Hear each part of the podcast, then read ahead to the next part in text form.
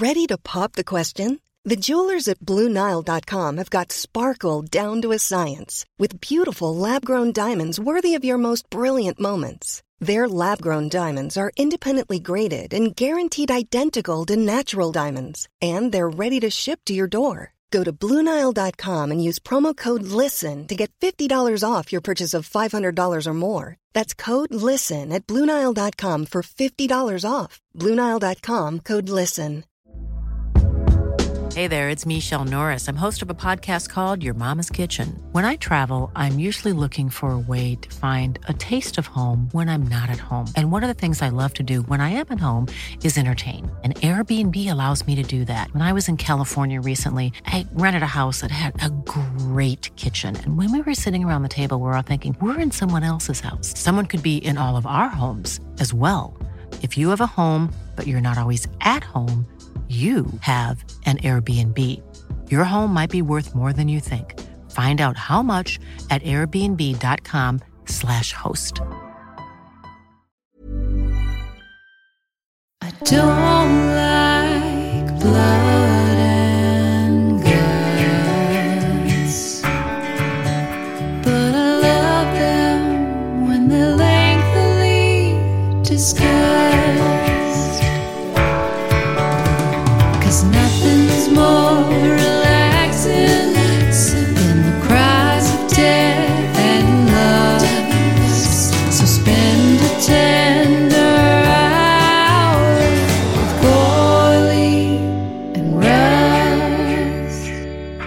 Welcome, friends, to this, the With Gourley and Rust uh, podcast, where we'll be covering Silver Bullet. Why was that so hard for me to get out, Paul? I thought it was perfect. I was far from perfect, which You know what we could that's uh, my brand. maybe, maybe we said uh, uh, uh, no, it's far beyond perfect. is, is your brand? Uh, uh, uh, maybe in unison we can say uh, and it's I'll go and it's the and then we go spring king fling. I I, I think this. that sort of showbiz opening I would like be really that. cool. All right. And you know it's the Spring King Fling. Wow, you said it. That's what this is. I like how it turned into a like the Wheel of Fortune audience uh, crowd cheer as opposed to the uh, just two dudes doing it. It's better having that. what Uh, if Spring King Fling was on an episode of of um, Like Wheel, of of Fortune? Fortune? Like they that's and someone got it right away. Oh, Spring King Fling. Yeah, I mean, we watched, we all listened to the podcast, and Pat Yeah. Sajak's like, mm-hmm, mm-hmm. Yeah. I thought you were going to say, what if they did a whole Spring King Fling themed Wheel of Fortune? You know, like Pat Sajak is like dressed like Stephen King, and yes. uh, Cujo is one of the contestants. they could do a Jeopardy category of that. And there is that wonderful Mhm. Jeopardy writer who's a big podcast fan and will f- occasionally feature podcasts as categories or questions on it. Because Oh. Super Ego and I was there too. We're both No Jeopardy kidding. questions or answers. Sorry.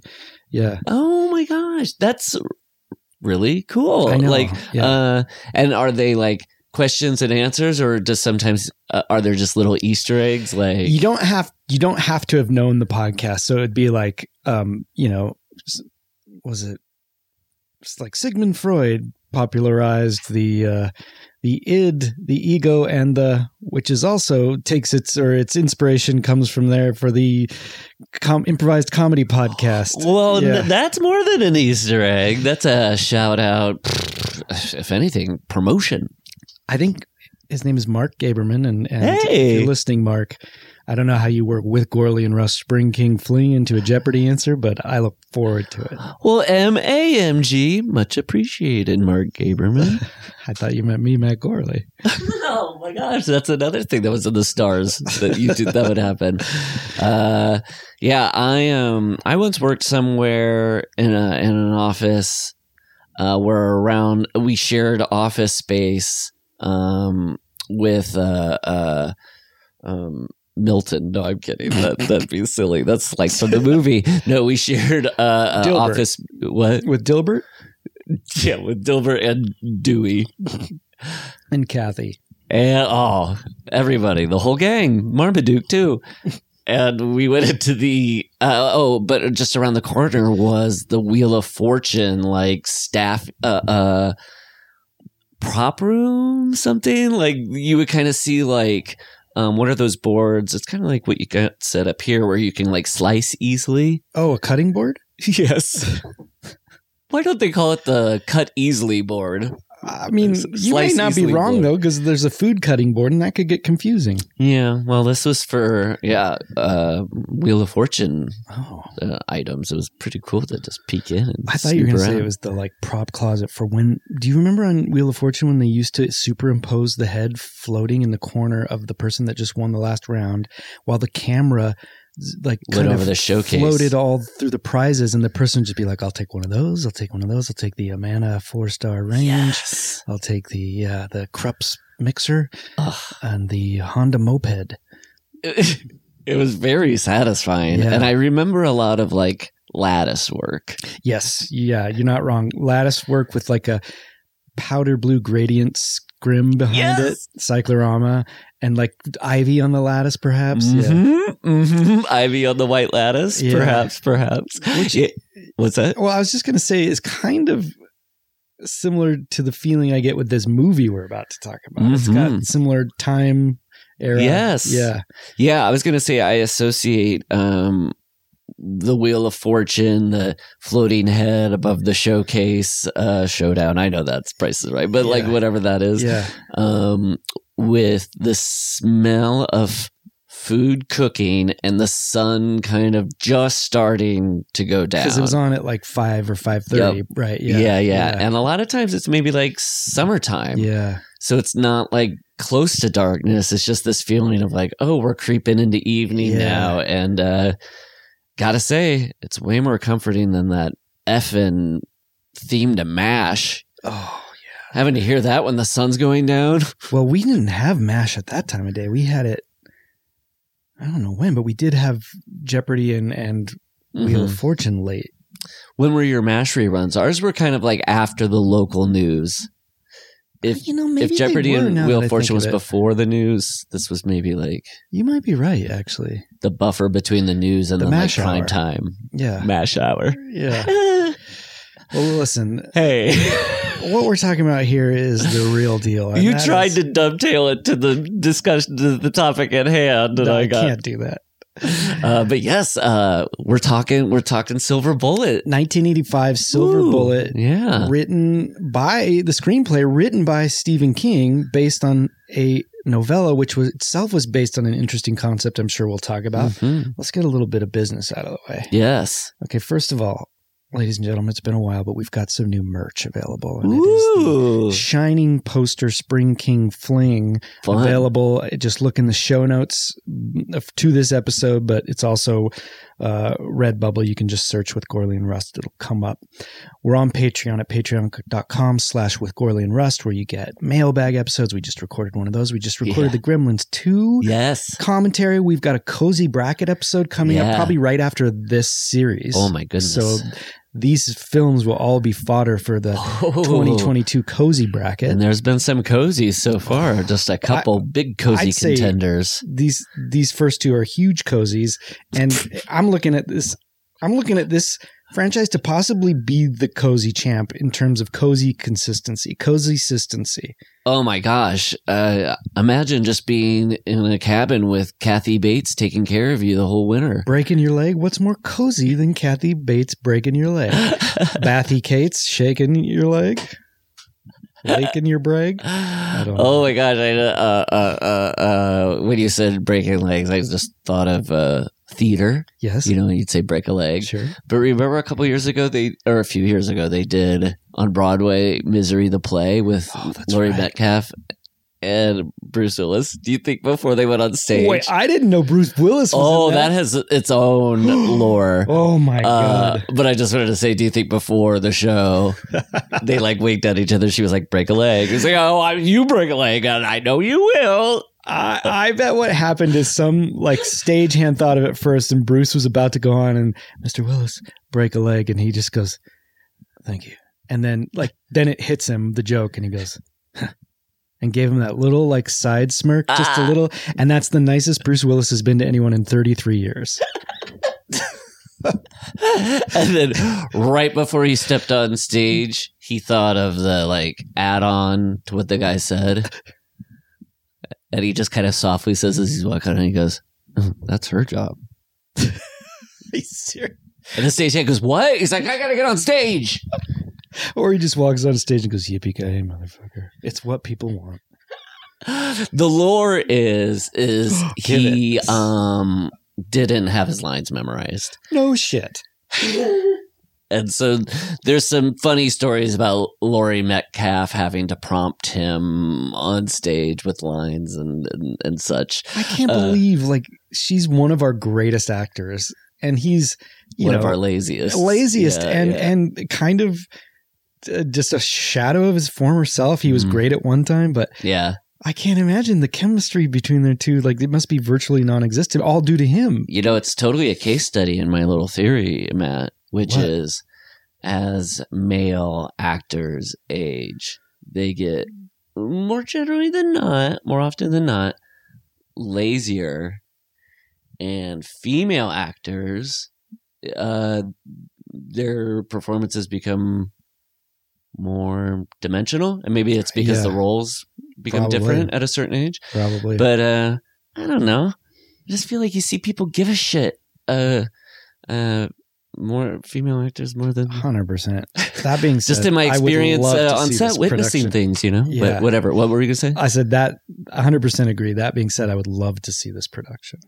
I want to see Laurie Metcalf on her best day and Bruce Willis on his worst day. Oh my gosh. oh my gosh. Well, obviously, if uh, there's ever uh, some some sort of hole in the space time continuum, Oh, I got one the or the first place we'll go yeah. is opening night of misery on that old Broadway. Broadway. Oh, I would kill. I, I, you know what? I I wouldn't even roll up my playbill in my hand because I'd want to keep it nice and flat for their autographs by the stage door. Do you think it was a Hirschfeld cover? they before he died, they're like, "Sir, before you die, you just have to do the playbill cover for but it's not even in development. It, this was what we need to get it started. It's got to be Willis and Metcalf. together All of our funding is based on you doing this. um, but yes, the uh, oh oh, and other business. Yes. Your band Townland is is going up the charts with the bullet, my friend. People got to check out this new album. Oh, thank you, friend. And coming from you, uh, Well, well, no, but spectacular reviews all around. People are loving the album. People, uh, it, it's it's hitting not just America, the globe. it's just an easy listening ride. If you want to go on a journey, go to Spotify, go to Bandcamp. I'm not going to Hey. Hey, hey, hey! Who wouldn't want to go on a on an easy journey during all caps these times? times. Spring fling fling fling. Look, I I've forced myself to do some promotion on this album, which I I just do with uh, like holding my nose in any sense with things. I, I usually just retweet and stuff like that because I just don't feel comfortable doing I it. understand. This one I've embraced, and I'm sorry if it's been a lot, but yeah, check it out. We Uh, you got to do it, and Yeah. no apologies necessary. I feel I feel it. I feel like that's all I do. Mm, no, Okay. There, no, no. Hey, uh,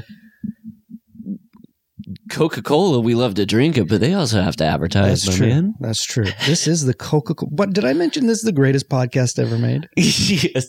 Were you going to say it's the Coca Cola podcast? It's the Coca Cola podcast. Well, last episode I did mistakenly say, but I now stand by that this is the greatest podcast ever made. Something else I mistakenly said, speaking of business, that I have to corrections department. Corrections, uh huh. I said, remember last episode when I was talking about the Ninja Turtles and how Amanda wrote for? I didn't talk about that on this podcast, but the problem is I do so many I- podcasts yes. a week. I had done it on Bananas for Bonanza. I saw this get kind of worked out Yes. on the Patreon. Yes, yes. So I apologize. Oh, well, that's nice of you to the- say, the- but you don't have to. Long story short, in case I didn't cover it last week, I was just on the heels of it. Was that Amanda, my wife, wrote for the Michael Bay produced CG Ninja Turtles movie, and always cracked me up because she she doesn't know anything about Ninja Turtles and pitched a joke as meaning Shredder, she said, and then Schneider says. so that's why I asked her those things yesterday to Yes. follow up on it. I mean, last episode. Well, now, oh, but well, now, uh, yeah, no, uh, uh, I was just uh, um, relieved. I seriously, I was like, holy crap, what what has happened to my brain that I because it, it, is such a funny anecdote of uh, of encountering Michael Bay and having to pitch to him alone.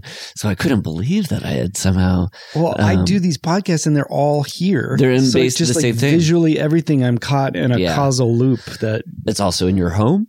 yeah. uh, I get out of my house and I come here. So that also kind of changes things up for me. I can imagine how, yeah, if I was, uh, I mean, I spend 98% of my time at home. Yeah. The 2% is here or uh, Oh, other. nice.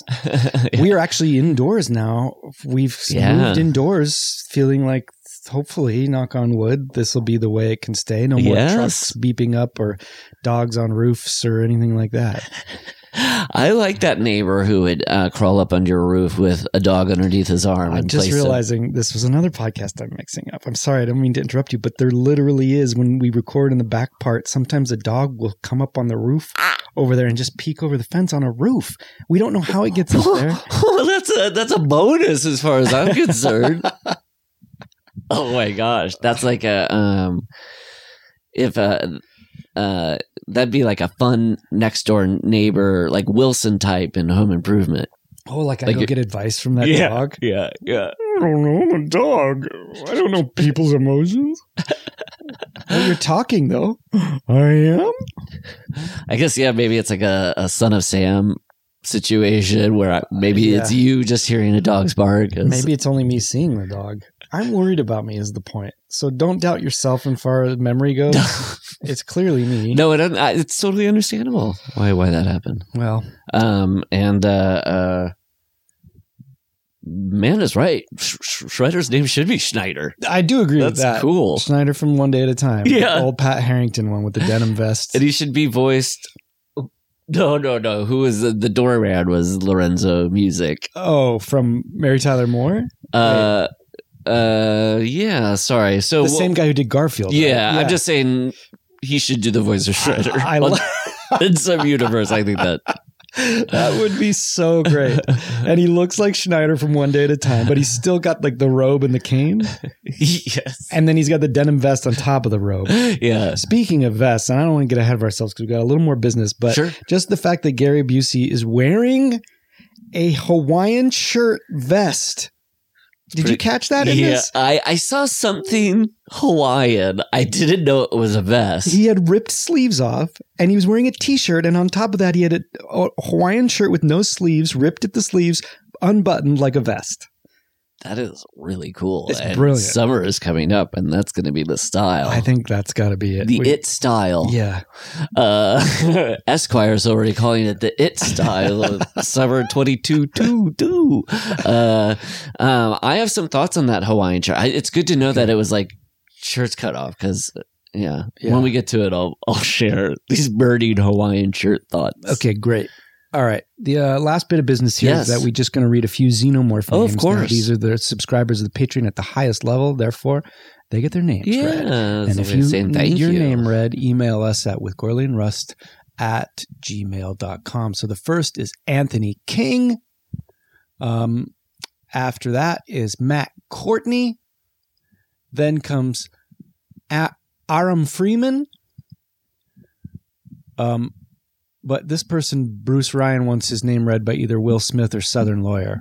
So, Bruce Ryan, I'm going to take it over, give it to Will, and see if he'll read it. Will? He just mouthed it. Yeah. Sorry. Sorry.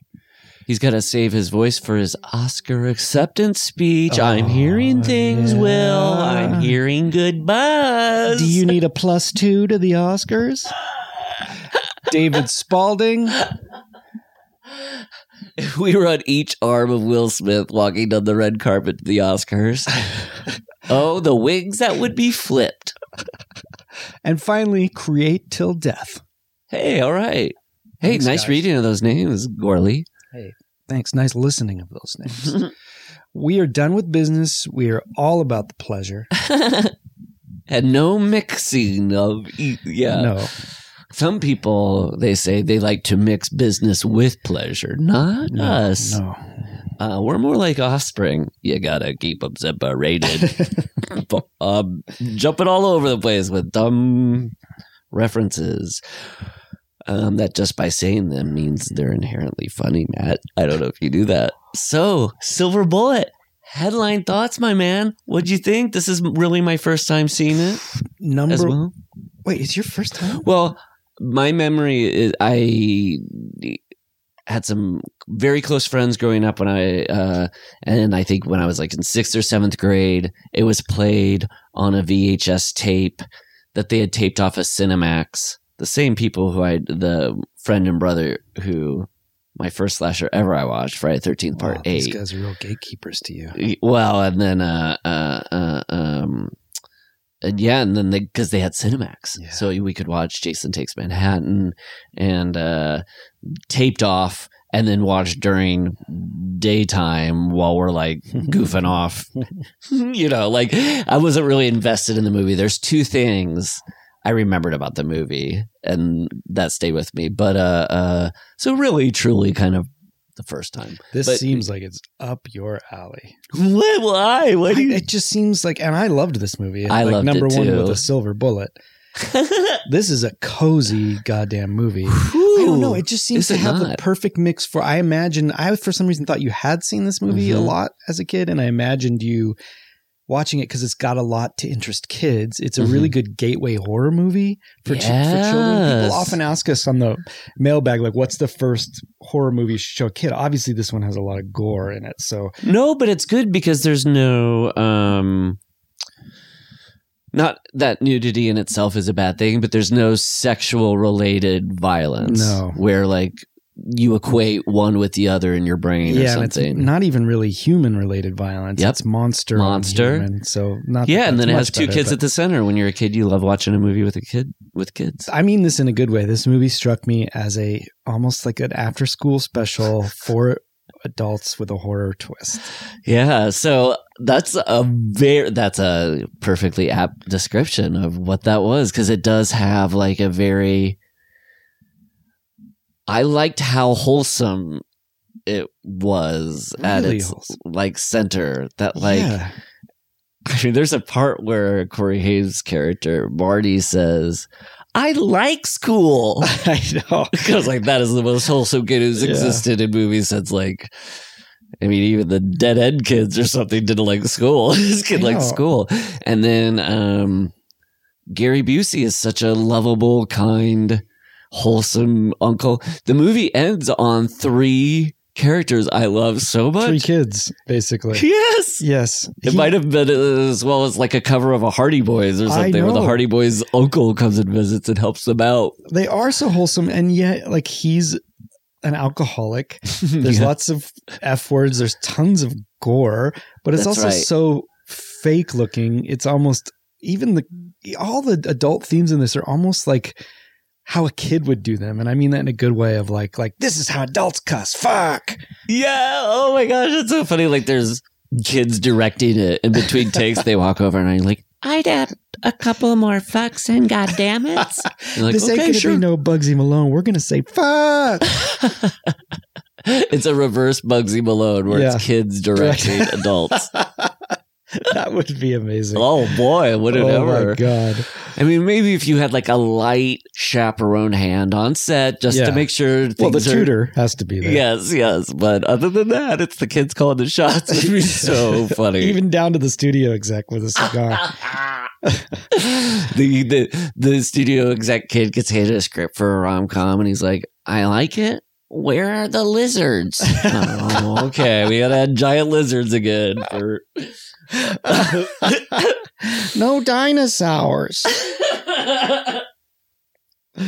uh, but yeah, uh, and I don't ask this just to be flattered about my taste, but why did you think I would like the, or that this just- up my alley? I think it just has a sort of like relatable. It just has a like playfulness. It's kind slightly winking. It knows what Mhm. it is, but at the same time, it has a, like it has equal parts sincerity and and tongue in cheek. Yeah. That was like a really nice mix. At, at in any other Yeah. film, I might say, "Ooh, those tones are at odds with each other." yeah. I think when you get these like really shaky effects, but then like sincere performances, Yeah. I don't know. There's No. something like this should not work. This should not have. Yeah, really worked, no, it really worked for me. Yeah, I, the sincerity is what I, I remember thinking that word for Corey Haim's Yeah. performance. I was just like the genuine, earnest sincerity of his performance, sure, but you know, with child actors, it's basically like who they are and the camera capturing like the lightning in the bottle of this like uh, kind of charismatic person. Right. And so you're just like, oh, this is who that's Corey Haim. Yeah. Because he did uh uh uh um I was gonna call it Chester. Boys, License to Drive. Rudy. No, uh uh where he's the Rudy. it's like Rudy. Lucas. Lucas. That's right. Sean Astin was Rudy. Well, two syllables, second letter is you. I understand how- football. Hundred percent. Uh but Lucas, he's like a just a sweetheart kid in that too. Yeah. And you know, we could talk about Corey Haim's like Unfortunate arc. Yeah. One of them is that like I really like Corey Haim, Corey Feldman. I think like I do too. they're like and to watch their movies are just like really that's why fr- watching Friday 13th movies are interesting. You're just like, whoa, what a snapshot of a time. But Yeah. like um when he somewhere after Lost Boys, he started doing Corey Haim started doing this like uh to quote your Bruce Willis description, like this kind of semi smirk the whole time, or like Mm. wise ass. And sometimes his goodness would kind of come out, but it's not there anymore, and I it's a little sad. Or what does does as he became a teen idol in all the magazines and Mm. stuff, and that like I think whether he even knew he was doing that, it could have been almost that he's like, this is what I'm supposed to do because I'm now a Shaun Cassidy or something. Yeah.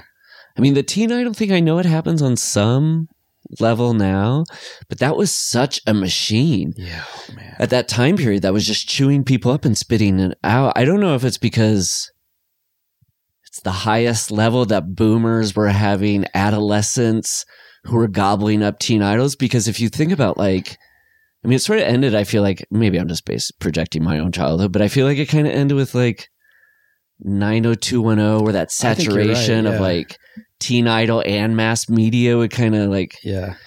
cross over because like you think about like so Michael J. Fox is like the prime of that, right? He's like Right. TV and movie star, gigantic Yeah. megastar. But then like that machine kind of gobbles up like Kirk Cameron and Scott Baio and uh, the Coreys. It's Yeah. like New Kids on the Block was one. Yeah. And obviously all of, uh, not obviously and not all of them but so many of those stories have sexual abuse wrapped around them that just like it you see how these people who the whole reason people got on board with them as performers is because they have such a like a, a true lightness about them Yeah. and then it gets like gobbled up and twisted it's so sad I know. I mean, just getting all this stuff out of the way, we might as well as that. Like the fact that Corey Haim died, I think when he was 38, Mhm. And the guy that plays Brady died at 39. whoa And I tried to find info on how he died. His obituary just says that he passed away of natural causes in his sleep. But Hmm. what natural causes kill a 39 year old in their sleep? yeah It's interesting. I don't know. It's sad. Yeah. Uh, hmm. The reason there's a long silence is like I want to make a joke about him getting attacked by a werewolf. it's, enough to explain it. Okay, I just like I felt eventually I'm like, well, I got to just say what's in my heart and say like this is what's happening to my mind right now. I don't want to do it, but that's like why there's a silence right now. I'm sorry. Well, And I'm not even be like coy. So I'm sorry. I like that's just where Oh, no, where I was at fine. that moment, It's Gourley. fine. You Full it. transparency. we're all on the cou- we're all on the couch listening to each other in this podcast. Um, they, so you have Corey Haim, and I forget who plays his sister, her name, but Yeah. we should mention that for this episode and hopefully upcoming, we have a researcher for the show Yeah. now, Brantley Palmer, and he has been nice enough to do a little research on these movies and send it to us. He just reached out. We didn't request Yeah. it or anything. It And was we just a nice. took him up on his offer to try it out, and he sent us this wonderful page of of facts, and they're more they go way deeper than IMDb would go, which is Yeah, there's great, footnotes. Yeah, I know they're sourced. yeah, there's And- we're excited. He was saying how that Corey Haim, the girl that plays his sister, were like super great and professional and so easy to work with, but that that Gary Busey was like dealing with a child on set. Oh, However, the good- director Dan Attias loved all his improvisations and and would and you can tell Gary Busey is improvising, especially in that first scene with the card playing and stuff, and he's just going to Busey Town. Insane. Won't you take me to Busey Town? Ugh, He is really going to Busey Town. And that when I read that research, it is so. You could just imagine that's it. Mhm. It's like the kids are like totally on their marks before they call action. It's like Gary, Gary, quit pretending to shake hands with the tree branch. We gotta. it, it is funny. It is funny, but we got. Gary, it's curfew in Busey Town. Lights out.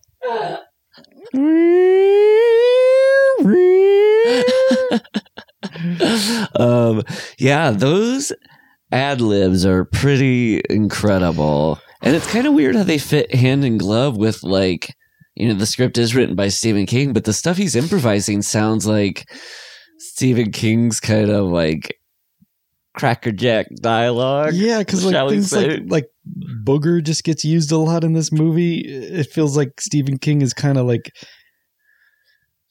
Yeah. it's like he, uh, you know how like like you watch a Taylor Sheridan drama, he doesn't really write well for women.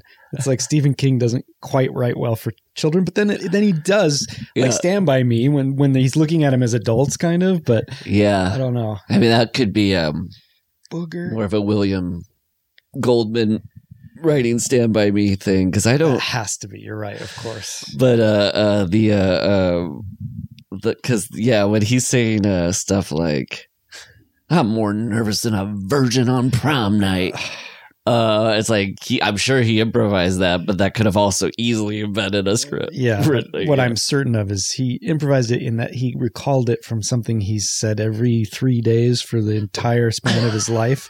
so he's just being busy Being Busey. it did seem like that i mean i love the performance and this too. movie is probably really enhanced by him and corey haim and then the uh daughter yeah, I agree. um, his sister, um, and he, uh, uh, cause he's so alive, yeah, he really is. He's He's just- just he's doing his own movie, and luckily it worked out. he becomes the movie essentially. Yeah, uh, he, um, uh, uh, when he's saying that sort of those expressions, um, I've known people who talk like that, and it is kind of 50 50 where That's a good point. it'll go it'll wash over me like this is such a natural thing. This person's saying and it just works for the moment and they learned this at some point and they're distributing it now in front of me or and us.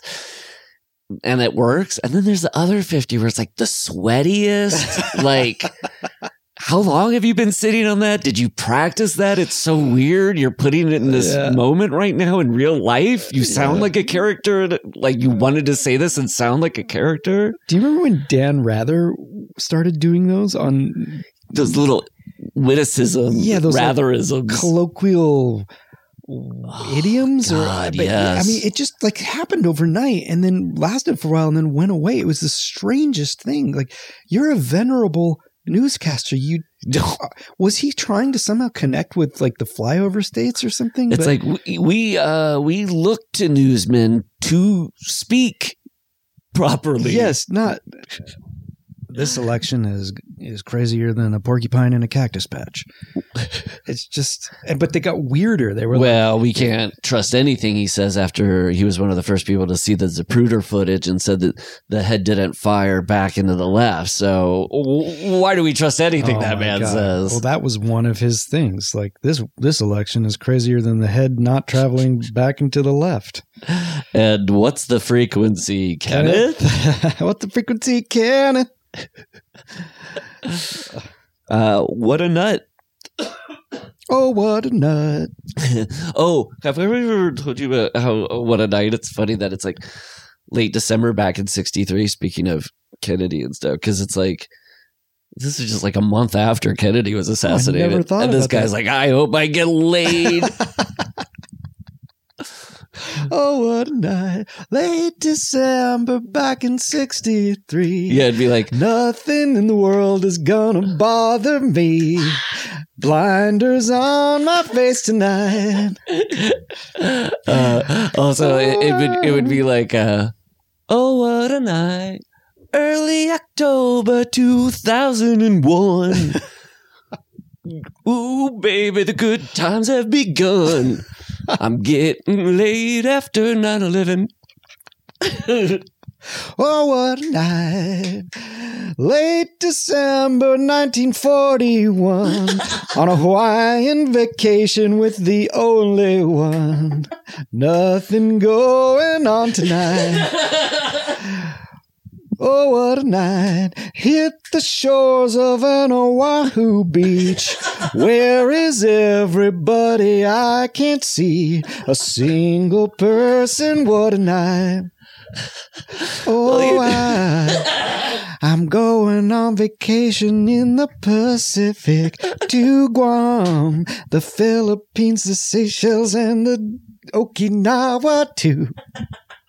What could go wrong? What a night. I don't know. Oh, that was very, uh, that was fun. Somebody had some beat to that or some harmonies. That is my favorite oldie. That song, Yeah, it's one of my favorite oldies, I think. Yeah. yeah, it's got a lot of a lot of hooks. Yeah, it does. It's It's like a tackle hooks. box. I know.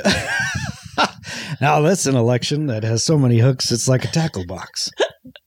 It's got so many hooks. It's like a tackle box. that was my Cronkite? Howard Cosell. Oh. uh, uh, uh, oh, so wait, we were talking about wanting to get laid a month after Kennedy, Dan Ratherism, and because of Kennedy, he wanted to get laid. yes, Yeah. only because of that. yeah, he- Um, he's like those people in that movie Crash, but not the stupid one. Yes, and it, it was like he he.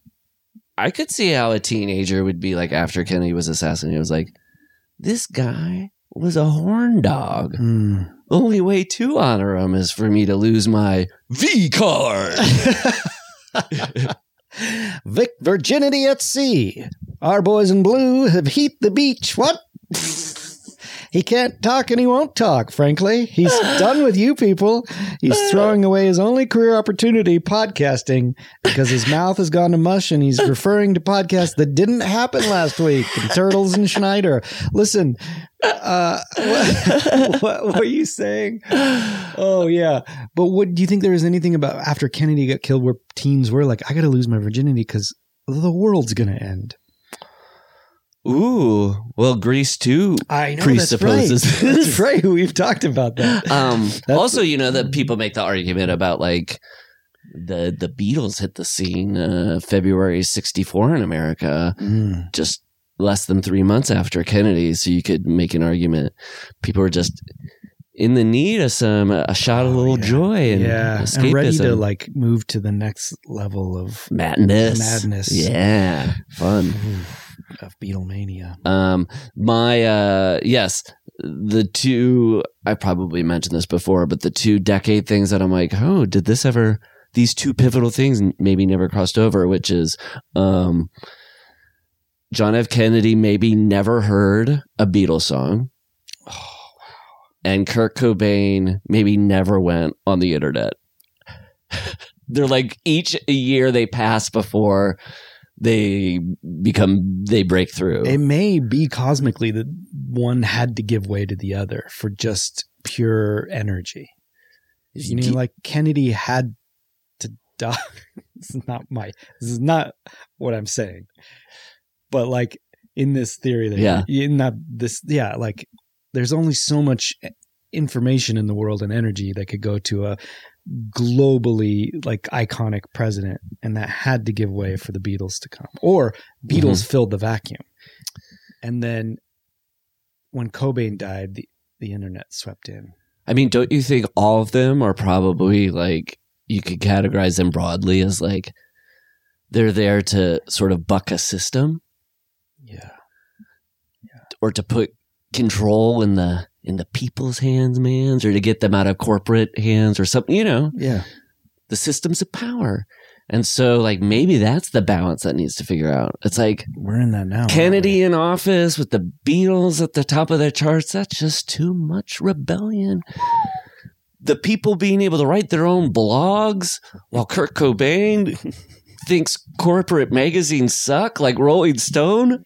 Oh, they, the people, that's too much rebellion. What's next then? What goes? The internet? It's gone too far. It's gotten too big. Ooh.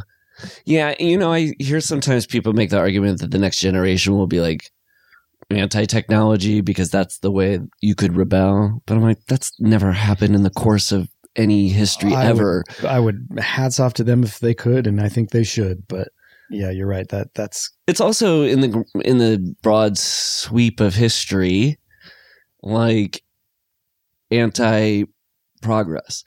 I guess like it has if you if you're reading Ages, a history though. book and you're like there was a generation or two after the Gutenberg press where they're like we're not reading print I know I'd be like But it- it happened in the sense that as like the Roman civilization collapsed, and then the church took over for the Dark Ages. So it could Oh. happen where someone makes it happen.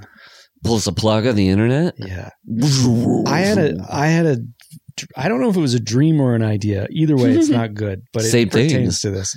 That idea for a story where the Amish in Pennsylvania, we didn't know it, has been the longest sitting sleeper cell. And not only do they not eschew technology, but they've been hoarding it in their barns. And then they just they activate one day and take over Pennsylvania and create a new state of like technically active progressive Amish like uh dictatorship. that's really cool dude I want to see that movie Terry to bring it back to the movie at hand Silver Bullets uh one of the cavalcade of stars it has is Yeah. Terry O'Quinn I love Terry O'Quinn. yeah he's awesome uh from Lost Yeah. And it, when you were saying that, it reminded me before the last season, the big, everybody thought to go into the center of the lost island, whatever the, the headquarters that's turning out was going to be ultra futuristic. Mm. Like, oh, we've just been seeing trees and huts this Oh, whole time. right. So when we go under, went the other way. It was, it became more ancient, like more temple-ish. That's right. Um, but I mean, I'd like to imagine it even in Silver Bullet if they opened like up a little manhole in the junk in the woods and they went down to like a techno cave. I'd love it. I know. Any movie, sign me up. Yeah. Out of Africa, Robert Redford's like, here, I opened up a man manhole to this techno cave. Quest for Fire. Oh, we watched Quest for Fire in my history class so we'd have an understanding of prehistoric times. I've never seen it. not that I don't think it was uh, entirely historically correct. There was humping too. Think there was That's sex. historically correct. Hey, it's um, what it's been around at least for two hundred years. At least. Um, well, should we jump in? Let's do it. Should we ride the silver bullet? Let us ride.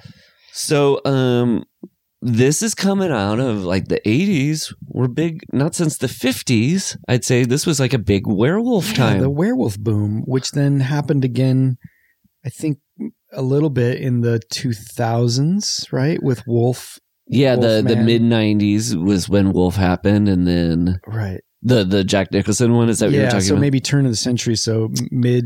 Yeah. Because then there's the Benicio del Toro Wolfman. And Cursed. the uh, uh, Cursed, uh yeah. or uh, um, what is it called? The um, Wes Craven, Kevin Williamson Yeah. uh movie, Yeah. um, Werewolves of L.A. Yeah. movie. But um yeah, I guess much like the werewolf, these things come in cycles. um cuz yeah, it was uh we we, uh, discussed on our pod uh, one of our I think longest episodes, maybe if not the longest. The American Werewolf. Yeah, the American Yeah. Werewolf in London and then uh, same year as The Howling, and then soon after that is Wolfen, Wolfen, yeah. and then Thriller, Right. uh, the Thriller music video. So this movie coming a couple years after that, um, it didn't occur to me until the end of the movie that I was like, oh. I love the whodunit aspect of this Me too. the mystery is really cool. But because it's a mystery, that means you don't really, and this is fine, I don't care.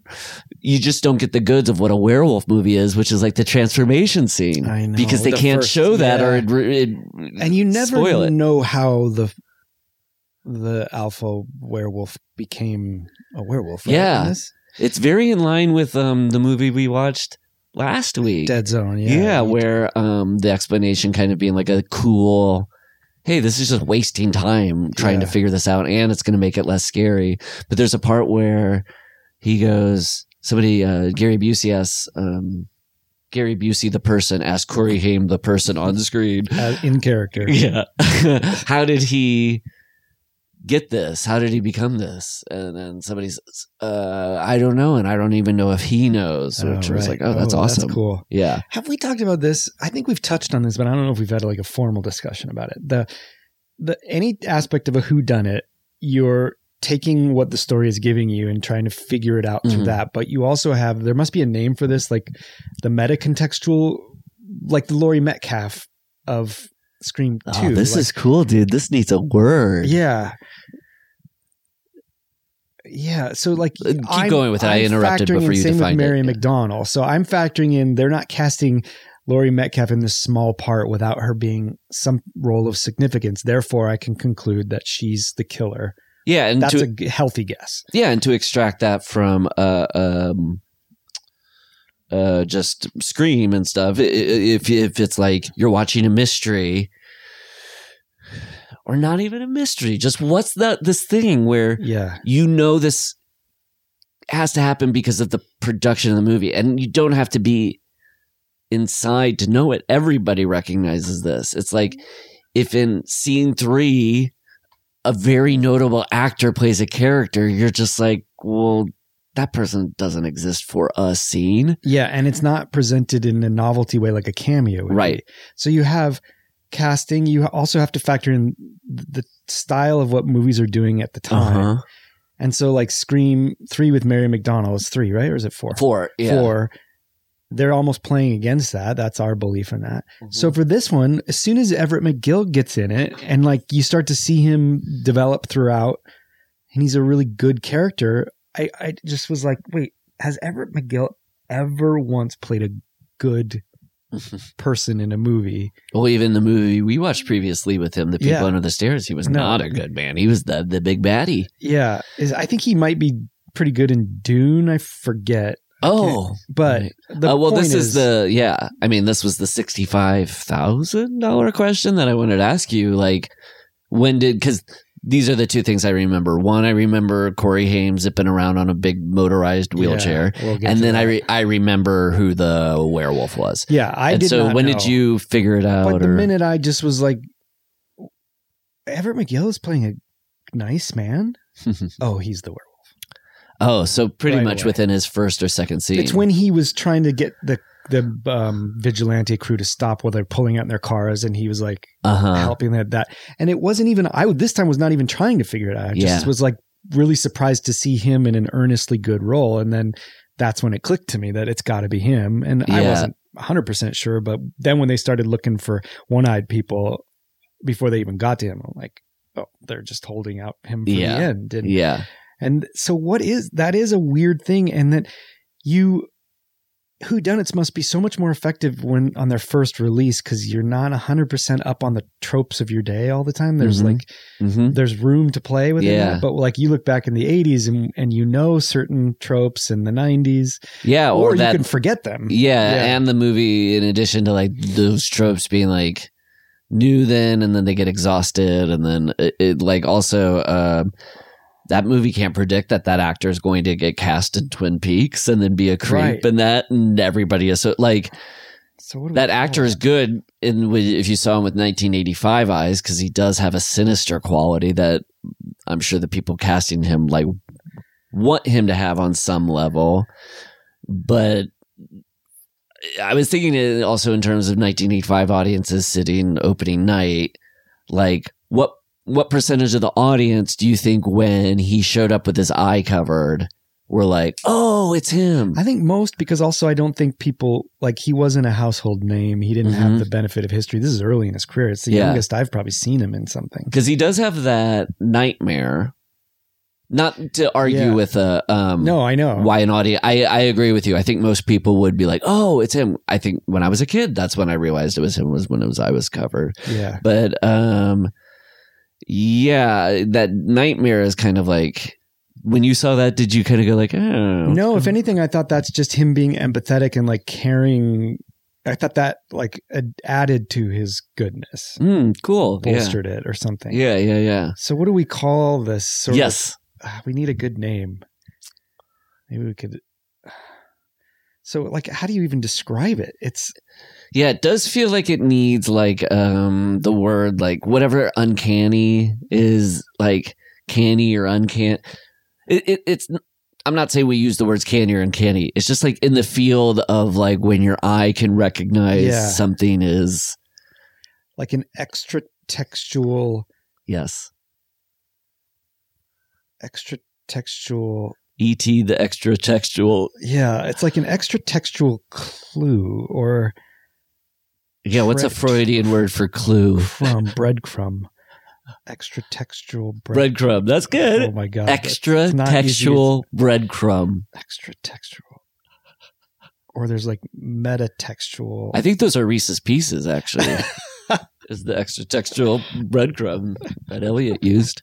or extra textual signifier. Signifier is a good, yeah, academic word. It's so I'd believe that in a journal. sounding. Yeah. An extra textual signifier would be that Everett McGill plays a bunch of slime bows. and who knows? Maybe some of our listeners are clued in. Maybe there is a word that bounces yeah, around there that, may be. that is like meaning when, yeah, an audience's brain or eye identifies something outside of the movie as. I mean, that's like why Psycho, the trick Psycho played, right? It was like the Yeah. audience is like Janet Leigh's the star of this movie, so she's going to be there till the end. So that must have been percolating. Certainly was percolating at that time, Is and that certainly the before. first, we may have talked about this too, like the first big thing to ever play on your expectations. Uh, that go with Go outside of the movie. Well, just no, like to use to turn a twist using going against your preconceived expectations about how a movie should go. You know what I mean? Yeah, I mean, I guess that's what all twists are in a way. But the other question is is this a good thing? Like I actually think I wish I could turn it off cuz it in some ways ruins your movie going experience. Yeah, it does. Contemporary eyes, I think, yeah, can kind of. I mean, obviously, the political stuff get uh, can trouble a movie or ruin like with contemporary eyes. Yeah. And maybe that's not necessarily a bad thing. It's like, oh, I should have those eyes and be locking into this. But um, uh, scores and stuff, like I Ah. wish I could feel the rush. I mean, I loved the score to uh, um, Silver Bullet. Silver Yeah, Bullet. But I was identifying as like, oh, I like it because it's an 80s Yes. synth score. Where I was like, oh, now that I think about it, I'm like, oh, it would be cool to be sitting in the audience and just be like, this is the new fucking sound of I horror know. movies, and I'm experiencing it. I know. it definitely has the. Um, I think it really looks like a Friday Thirteenth Part Four or Five it sure movie. does. It sure The does. cinematography looks at like the props and stuff, but the um uh the music has that choice like 1985 where synths are now doing the work Yeah. of orchestras Yeah. which i normally like hate Yeah. But maybe there's something sincere about it here think that I just I like it. It'll just be like. Yeah. It's like you guys think that those are strings? You're tricking us. yeah, there is that window of about, let's say, 84 to maybe 87, 88, where you don't know if the composer is using it, presenting it as this is synth, don't worry. Or, I, yeah, I went and worked with an orchestra and here they are. And we, we just had a little filter to it, but this is, this is a real, oh, wow. Uh, Oh my god, that would be so Tuscan great to Philharmonic. a, a composer at that time having to present to like the filmmaker the score, and he's told them that it's a full score, and they're just behind Because the curtain. Like Yamaha organ or like the Moog has promised him authentically sampled strings, which they did at the time. So he's just like, good enough for me. yeah, so he's like ducking his head behind a curtain. He's like, "Okay, you guys ready? mm-hmm, okay." But, but, but they say they're ready, And he does some voices back there like, oh, yeah, I'm ready. I'm ready. I'm ready too. I love oboe. We're all ready, sir. Okay, there- Piccolo here. and then they're done, and then the filmmaker goes, uh, uh, uh, "That was great. I know you faked it, but you're moxie, Yeah. You, the way you tried to deceive me, was so charming." you're going places, Danny Elfman. um, uh, this is also just uh, to fit it in the 80s canon of werewolf movies. It's also the same year as uh, Teen Wolf. Oh, huge. Huge. Yeah. Um, now, like I said, I watched this uh, at my friend Matt's house and his older brother Brad. They taped it off of Cinemax. Um, uh, had to make sure that should we get it? Uh, putting that in the historical record.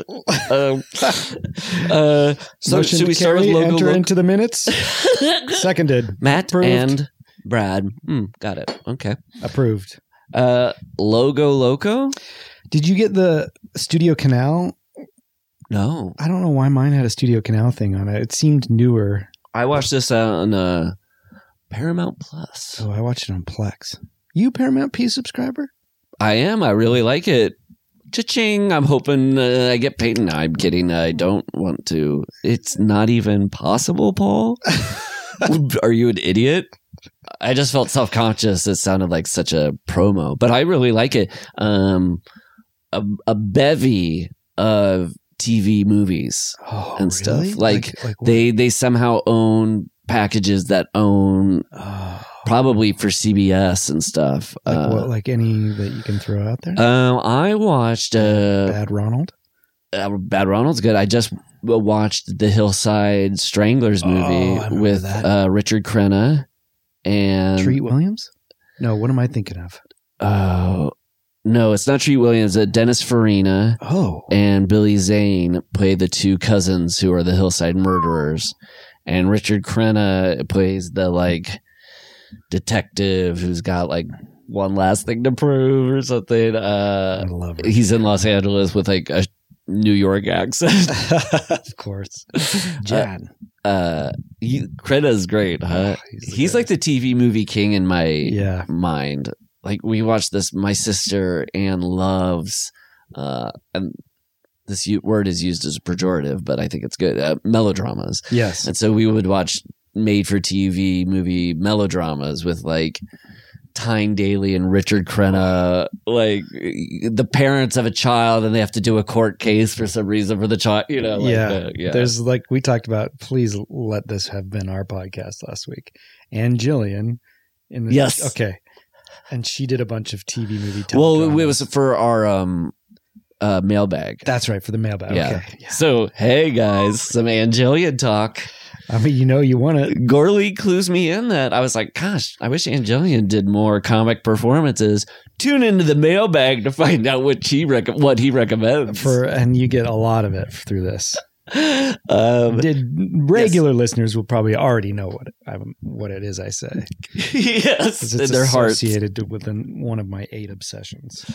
Um, but the Paramount logo, it is the same year as Friday Thirteenth Yeah, Part Five. So like yeah, that's that's some good. Now, uh, Dino De Laurentiis in the credits. Two Dinos, Dino two, two Dinos in a row for us. Dino D. I know, and and thanks again to our Yes. researcher. Shout out.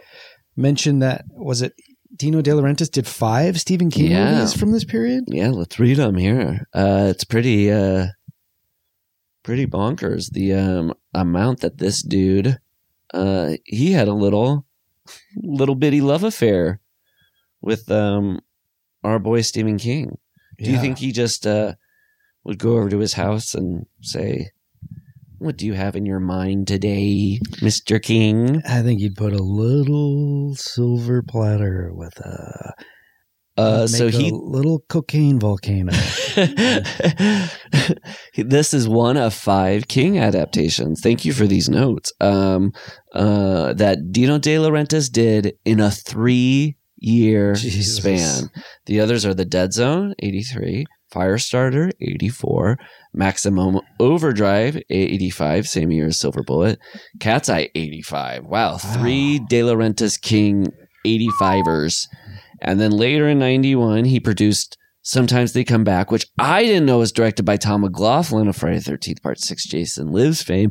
But I love Sometimes They Come Back. And I was going to. That's a Stephen King. yeah, it was a made for TV movie that I watched when I was, um, when I was a kid. And I, So did Loved that it. not get on your radar for? Because I found a, a Stephen King movie that somehow missed my radar that I would have chosen. it was on my list as the next one if, um, it was between that and Pet Sematary. And I chose neither. It ended up being Silver Bullet. Yeah. I don't know why this one I I seem to overlook, or even if I had it on my list, why I didn't pick it, I don't know. I know it's not great, but Lawnmower Man, I, I want to see that. Oh, that would have been a fun part. Well, we can Yeah. maybe add it if we're feeling well, I think we do have enough virtual for reality. a, a second King fling. King, Maybe that's spring. right. Yeah, Maybe they could be like the spring king fling without making it sound like we're dumping on it too much, but it's kind of like second drawer. Yeah, Like- yeah. Stephen King has his manuscripts in the top drawer. Then these are the ones that he like brings out just for friends. We'll call it the spring. Next year we could do Spring King Fling Outlet Edition, Outlet Mall. yes, your graveyard shifts, your lawnmower men. yeah, Uh, I did see Lawnmower Man 2 Beyond Cyberspace in theaters. And that's just not Stephen King at all. No, because the first one isn't, but I had never seen the first one. I saw the sequel opening weekend. Wait, did you? The first one isn't? I haven't seen the. F- Oh. oh, oh, Stephen King sued the filmmakers for Lawnmower Man for promoting it as a Stephen King movie because he was like, "This is so far off from the book I wrote." Oh, so that's maybe why it didn't come up on my search of Stephen King Ah. movies, even though he's credited to it. Yeah. Um, and yeah, so Lawnmower Man 2 has no, and the reason I saw that in theaters was because it was one of those things where when you're a teenager, you just want to go out to the movies Yeah. and it's like January, February. Oh, jeez, You're yeah. like, I gotta go to Lawnmower Man 2 Beyond Cyberspace. with star Austin O'Brien. Um, so yeah, uh, just talking about De Laurentiis here and how he did. This is one of five things he did in a three-year span. Um, sort of talked about this a little bit last time, and it seems like it started more with Firestarter. Um, but this thing of like, you know, this is per, uh, uh, this idea of like a Stephen King adaptation no longer needs a respected or emerging auteur oh, right. to like do it to give it legitimacy. It's enough to be a Stephen King joint. yeah, to the Yeah. extent that this is the first time that it's like I think Stephen King's Silver Bullet. Ah, So you have like Brian De Palma, Kubrick, Tobe Hooper, John Carpenter, um, all making these adaptations. And Firestarter, I think, is probably the first one where it's like maybe a person's second or first movie, and it's not like they have a body of work where you go like, oh. This movie is in relationship. I mean, you watch Dead Zone, you're like, oh, this is a David Cronenberg movie, even though it looks is written by Yeah. Stephen King. Um, so Oh. this one does feel, um, and it did make me want to bring a question up, which is if De Laurentiis hadn't whatever done this, and Stephen King had kept the path of like Tiffany Studios, like Warner Brothers, are putting respected filmmakers with material and putting them together to make adaptations that are like really respected, not kind of like, oh, De, Dino De Laurentiis produces these on his own and then he sells them to Paramount. Uh, like, maybe not Silver Bullet because it would always be kind of like a little, but like at this time, like, uh, no, let's do Silver Bullet. Like, who's there's, like, a, there's a Spielberg movie in this. For sure. Or Joe Dante or Yeah. um hmm um uh, what's his name? Uh Back to the Future.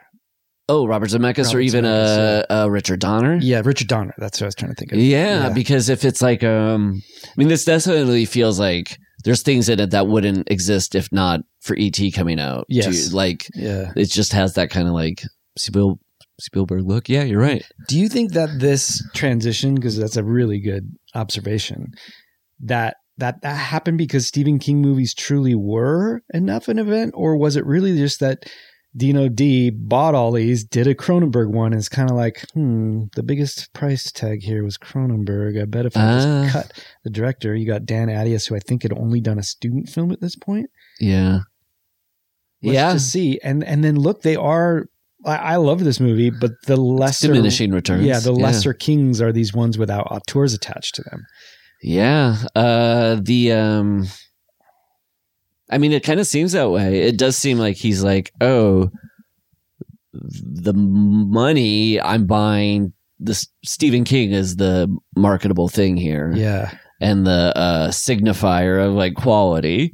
right. So so much that I'll put Stephen King's uh silver bullet as the title Yeah. screen so it can be marketed that way and Do you think it'll come back? It, it kind of did with it. Well, because Cary Fukunaga was going to do it originally, and then he walked from the production. Yeah, I mean, definitely like in the last like five years, I think. Well, he had like a reappreciation with like misery to like Dolores Claiborne, Oh, like I've never seen that. um, sort of like atmospheric, well respected directors doing serious adaptations. They're not like, um, I don't know, a little cheaper Well, tawdry. Yeah, and it's like all the sensational. They're good less sensational. filmmakers gravitated towards his Richard Bachman books. So Oh yeah, Stand by Me, Shawshank Redemption. Yeah. right, right, and then right. Oh, of course, Shawshank fits into that like misery, Dolores Claiborne like era, Yeah, and then that kind of fits in with like the Green Mile, Yeah. like critical Definitely. appreciation, and then it's sort of weighing for I think like a dozen years, and then big time like when it came, it was like. Oh, he's our greatest living writer now that Phil Roth has died. this is like, and then, then all, so much of his stuff started. I mean, like then there was that Castle Rock show that was just Oh, like yeah. Stephen King land. with Matthew McConaughey and Idris Elba. Is that right? No, that was the um. Oh no, that yeah. What am I thinking of? That should have been like people were heartbroken because that should have been uh the Dark Tower. Yeah, Dark Tower. Yeah, And I have buddies who like really close friends who are like such Stephen King fans and love like the Dark Tower and will talk to me about the Dark Tower and how Stephen King's in the Dark Tower books and stuff. It just sounds like such a wild ride that I think they were disappointed that the movie was like 98 minutes or something. Oh man, And it's like seven or eight books or something. because what's left? They I know they did Doctor Sleep, but that was middle of the road for me. And then they did a second Stand miniseries, if I'm remembering Yeah. correctly. It seems like if somebody did a um well respected crafted like HBO limited series uh like leftovers or Watchmen style. Oh, they did. They did the Oh? November 1963, the Kennedy assassination one with Oh right. James Franco. And, Yes. yeah, Yeah, that was like a I guess a limited series with yeah. like a movie Hulu- star. Hulu, I think. James Franco? It Oh, on Hulu. Hulu, Yeah, yeah. yeah, yeah. But um Because now an HBO thing would be cool. Yeah, they're back to basically. I mean, it may not seem like it because we're in this time, but I think history will show the current Stephen King movies are kind of we're back in the Dino De Laurentiis era with a Firestar remake, Firestarter remake coming out, The Pet Sematary. Yeah. Even it, it, I like the first one, but the second one just felt like we're back into. I Yeah. think King's books they do need some reworking, at least to become movies, if not to become other books. Sometimes. golly, you make a good point, which is like how many of the Stephen King adaptations are good if they're not helmed by a director who makes good stuff outside of the Stephen King movie. It also makes me wonder how what's out there that he's written that's could still make a good film, or are all the good stories done? That's why they kind of started repeating them. Yeah. Um, I did read uh, her short story. I guess I forgot to mention that with stuff. I read The Longest Walk. That's like a short story that when I read it, I think it might be in the same collection as The Running Man, but it's about like this post apocalypse thing where it's a line of kids and you just, whoever is still walking at the end of this longest walk wins. Oh, Um, and uh, I remember thinking that was like, if it could be achieved, that Yeah. could be a pretty yeah. um, boring movie. Maybe. hey, can we take a bathroom break? Bathroom break. We'll be right back. with Gourley and Rust.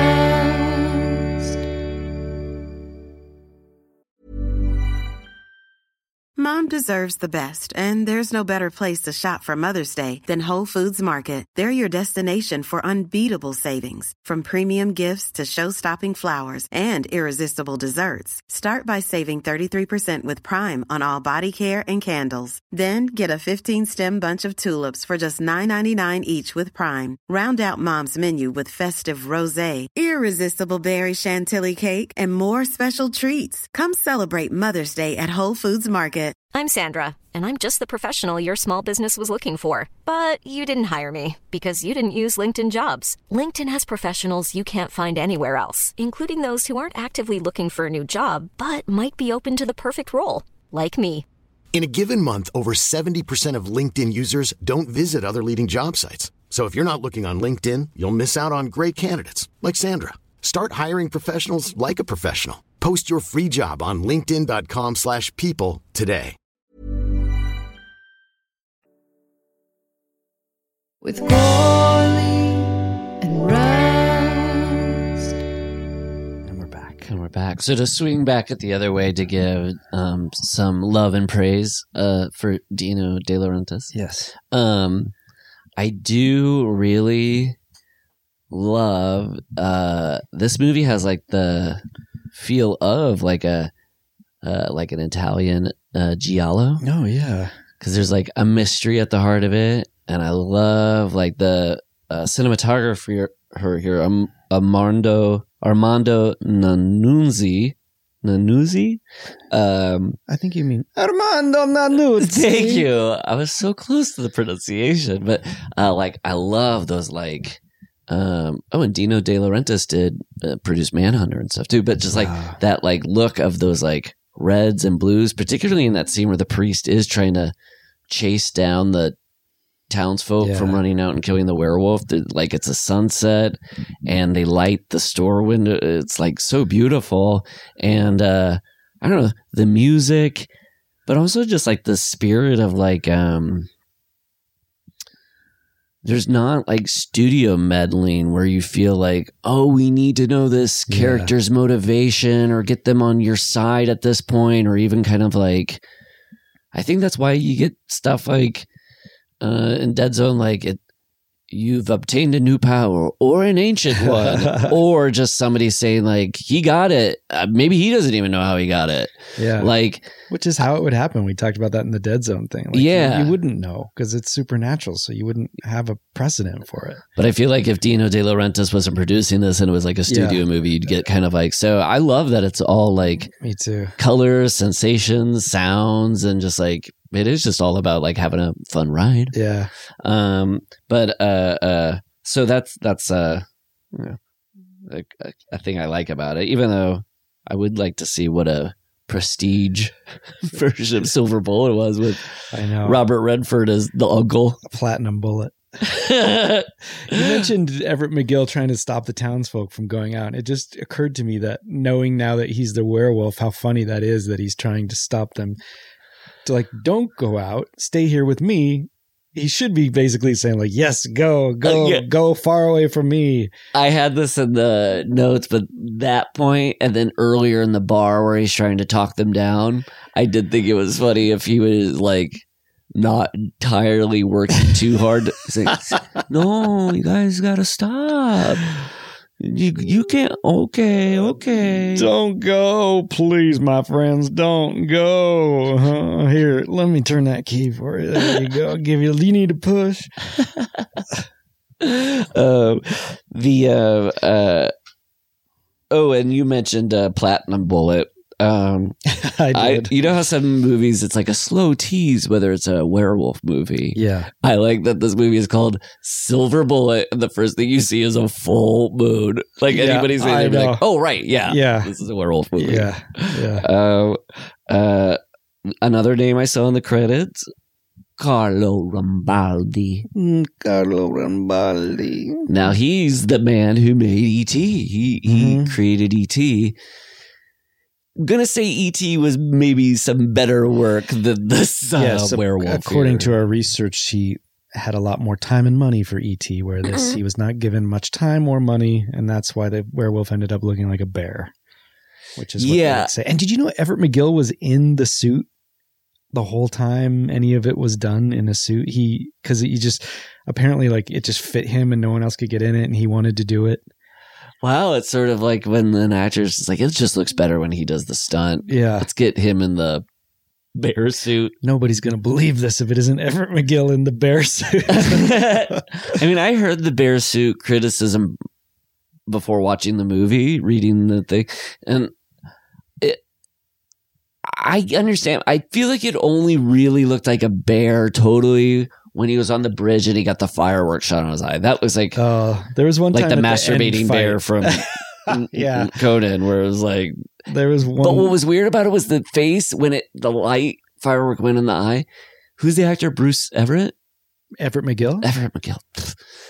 It looked kind of like Everett McGill's face. I think it may have been molded because in the end they, you know, they have a, a like latex version that's clearly rubber, so they're either shooting it in reverse or just sticking it, something in the nose and then pulling it back, so it's like shrinking. But then eventually that face has to dissolve.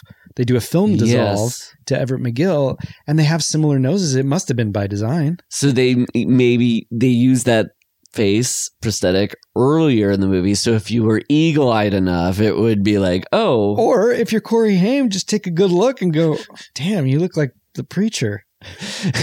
damn, you look like the preacher. Damn, girl. um, yeah, the uh, uh, uh, um, yeah, and and the first director uh, Don Coscarelli walked off the project because they didn't have the werewolf suit figured out yet. So they decided to take an approach like Jaws, where they're not going to show it as much.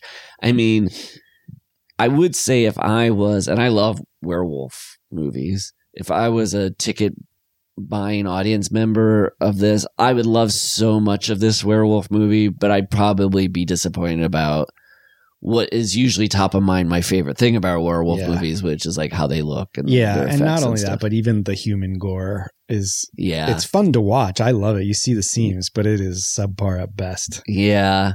And so Oh, I could see how this movie, like the next weekend, wouldn't be. yeah.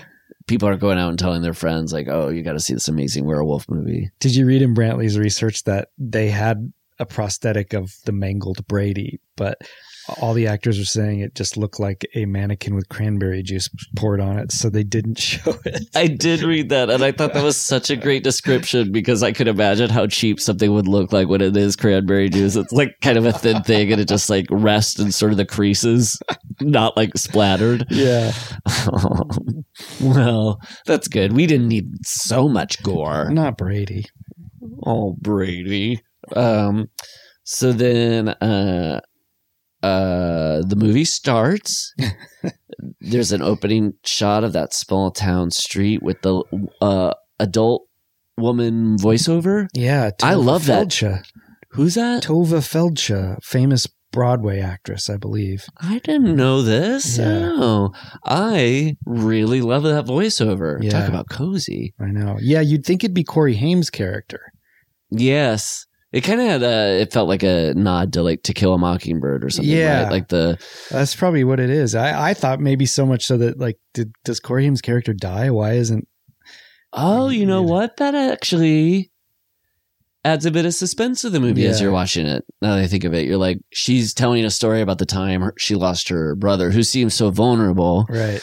you would think that yeah um but i really like that choice of a storyteller or somebody who's not fully in the main Yeah, me too. center of the story and then um just that voice uh it's interesting to know she was a broadway actor because like it reminded me when you were a kid and um you'd like be a little corner in your classroom where you'd put on headphones and a book would get like read to you like the Yeah, comfort of yeah. like I know it's nice. oh uh, uh, a thespian reading like a book is uh, i mean i know that's what people love about audiobooks Yeah. but it was a nice touch um the now that first actor arnie who gets beheaded on the train track yeah. i didn't look him up because i guess i didn't want to know i didn't know if it was the actor who plays the grizzled manager from major league who goes like i'm sick of I know this who you're nickel talking and about. dime stuff I don't. or Oh. if he's the old man from Fraggle Rock Oh my god. who is like uh you know the guy who works in the the handyman station with the hole in the wall that the Fraggles sometimes peek into Let me see.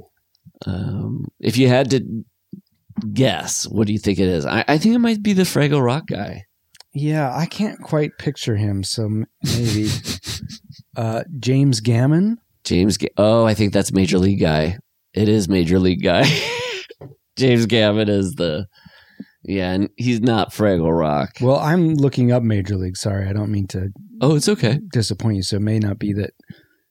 oh Yeah, no, that's him. Silver Bullet, Arnie Westrum. okay But maybe you're not. You don't think they're all the same? Even Fraggle Rock guy? Well, Fraggle Rock, I think, came out around like 83. So if it pops up there, but it is a different actor because I've never watched the Fraggle Rock guy and gone, no, that's the manager for Major League. I didn't recognize him. That's funny. I mean, I recognized Lawrence Tierney, Yes. Reservoir Dogs. Yeah. Uh, as the bartender with the Peacekeeper bat. Yeah, Um, we'll get to it at the time, but you know, Tierney is a, the tyranny of Tierney. Uh, he's known as an actor who's hard for people to get to do things or stay focused and on task. yeah. uh, will kind of hijack a movie. And so when I was watching, I was just kind of conscious of that. That was my extra textual breadcrumb. It was just Uh-huh. like I, I'm, I was like, oh, Tierney seems to be a good sport here. But did you notice what it came for him to die in the forest? It's all background Oh, on his yeah, back running right. away. So it's probably not even him. yeah, and it's supposed to be like the big last kill, but you don't even see anything into his face or I scratch. why that was the case because they do kind of make hay of him being a character. Yeah. yeah. And the peacekeeper bat is like such a big Yeah. detail through the whole thing that that seems like the whole point of that sequence is it ends with him getting killed. So the fact that uh-huh. that was missing, I just imagine him being like, I'm not gonna get scratched by a wolf. I thought I was getting shot with a silver bullet. Now you're For telling real. me I'm gonna get killed by a mauled by a bear? That's a wolf, Mister Tierney. Call me Lou. What? Oh, he likes to be.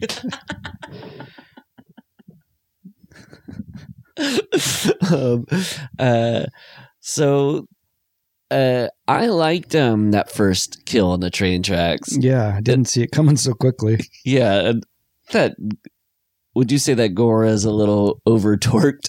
yeah, yeah. And just like the strangeness of like the townsfolk hearing it and cutting to them. I I think my favorite stuff in this movie was anytime they had like that weird kind of creepy townsfolk. Yeah, the townsfolk stuff was great. That's also when it became the most lighthearted too.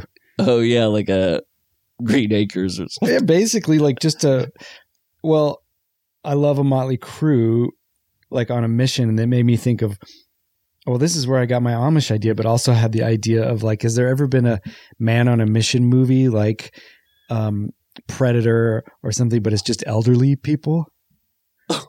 Wait, the elderly people. Oh, Like to go like on a yeah, Predator meets Cocoon. yes, sold in the room. That's good.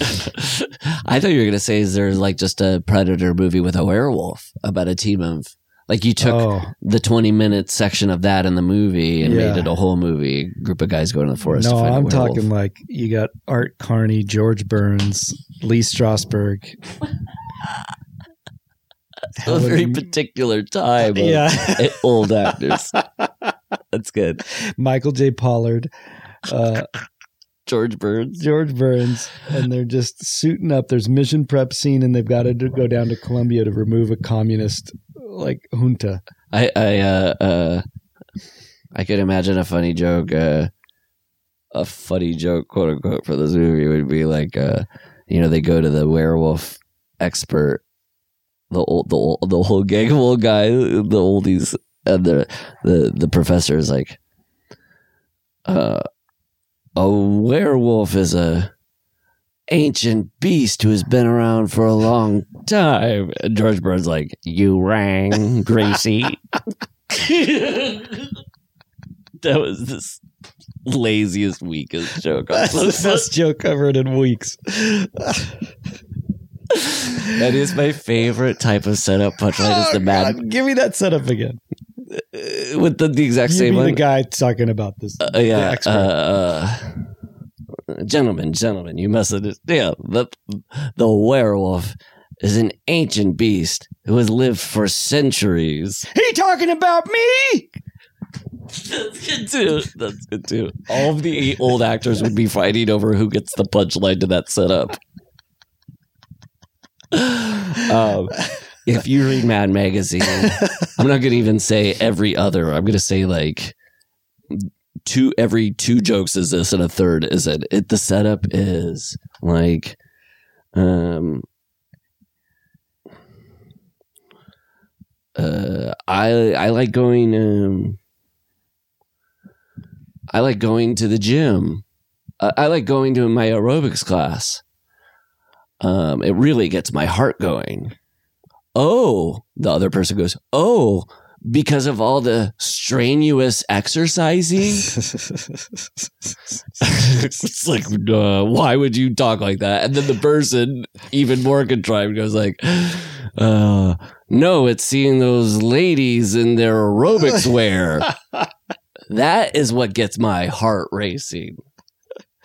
Give me that setup one more time. Yes, uh, uh, gentlemen, gentlemen, take it from me. I know a werewolf is an ancient, ancient beast who has lived for many centuries. You met my wife, have you? also good. They could just do, just go down the line of all seven old men, and they just each get their own punchline. Or they're just in a single file line. They say it and then they go to the back of the line. they cycle Ding. through a room. Ding. Um, also, what I really loved about all these kills, they're so slashery. Yeah, for sure. You get the point of view shots, like the killer cam looking through stuff. Interesting lighting too, because it's like all dark backgrounds, but whatever's being slashed is in high key light. Yes, I uh, uh, I noticed that too, and then uh, it didn't get me thinking, you know, because this is like eighty five, and you know, like uh, we said, like oh, 84 is kind of like that last year, the golden period, Yeah. because it's like uh, Friday Thirteenth Part Four. After that, it's kind of eh, they have to start changing it up. It can't just be a slasher, and then Nightmare on Elm Street's eighty four, and after that, it's like oh, it's kind of boring if you're just doing a regular slasher movie. So the fact that this comes like a year after that, it does like I thought like there's a point where you see, it's like a lightning flashing and rain coming down, killer point of view shot like coming up to like a lattice. And it just looks exactly like it's a, from a Friday the 13th movie. And then a hand comes up on the lattice to grab it, and it's a werewolf's paw. And And I was, so stiff and but I was kind of like, that is sort of perfect. It's just like, yeah, we got like six, seven good years of slasher movies. Yeah. Why, why don't we just make one of them and be a little wolfy? Dino De Laurentiis never ahead of his time. he just always had his eye on what was going to be uh, getting money out of people's wallets. Yeah, he's the first reverberation of any idea. You know, like. um, to his credit, there were some shots of like uh, this because I think this is shot in North Carolina. mm, I was wondering. Um, Dino De Laurentiis. I think it might be the same town uh, as where Blue Velvet was filmed, a Dino Oh. De Laurentiis movie. Because there's some shots here where it's just like it looks like oh the creepy. It was the same creepy townsfolk extras from Blue Velvet. Interesting. I've never seen that. Um. Oh, we could maybe have a spring lynch fest, Oh, a, a, spring lynch fling, a lynch cinch. A, lyn- the lynch cinch, a lynch. pinch a lynch cinch. lynch bench. Lynchian. um. Now, going back to the voiceover, she says, "I was 15 years old. This is Jane, and Marty was 11." What year do you think she's talking from? Like she sounds like an adult. 85. Oh, This is set in 76. That's weird because I saw when the after the um bad dad gets killed in the greenhouse, the headline, the newspaper, it said it was 1980. So I was like, is this 1985? Five years, That is but- weird. but it, five years doesn't seem like enough time to pass for her to like go from. No, because also Young it girl seemed to- like time was kind of passing, but basically from full moon to full moon. But they were never fully clear. They didn't make that clear, so it was kind of like for a stretch. It was like, how many nights in a row do you get a full moon? They didn't. It'd actually be like a really cool structure if they made it like each vignette kind of like yeah. is a new full moon. Uh, you get like two or three nights of a full moon at most. is that what it? Okay, think so. Yeah, it didn't. I'm not a werewolf, man. Don't. I mean, just. You seem to get a little uh, sweaty anytime I uh, bring this up. I'm not, Uh, I'm also not. noticed when um, Gary Busey like hands him the keys to the to the silver bullet or something. the he Mark said, II. Yeah, he goes, uh, uh, can be 4th of July in September. Like they over Yeah, I They think just- they, uh, yeah, it had to be. Uh, ADR. Right. that, yeah, but why, why did they feel the need to push it forward when clearly it did seem like it was meant to be Fourth of July because the fireworks got canceled, and then he gave him fireworks. Yeah. So what would have that line been? It's 4th of July in July.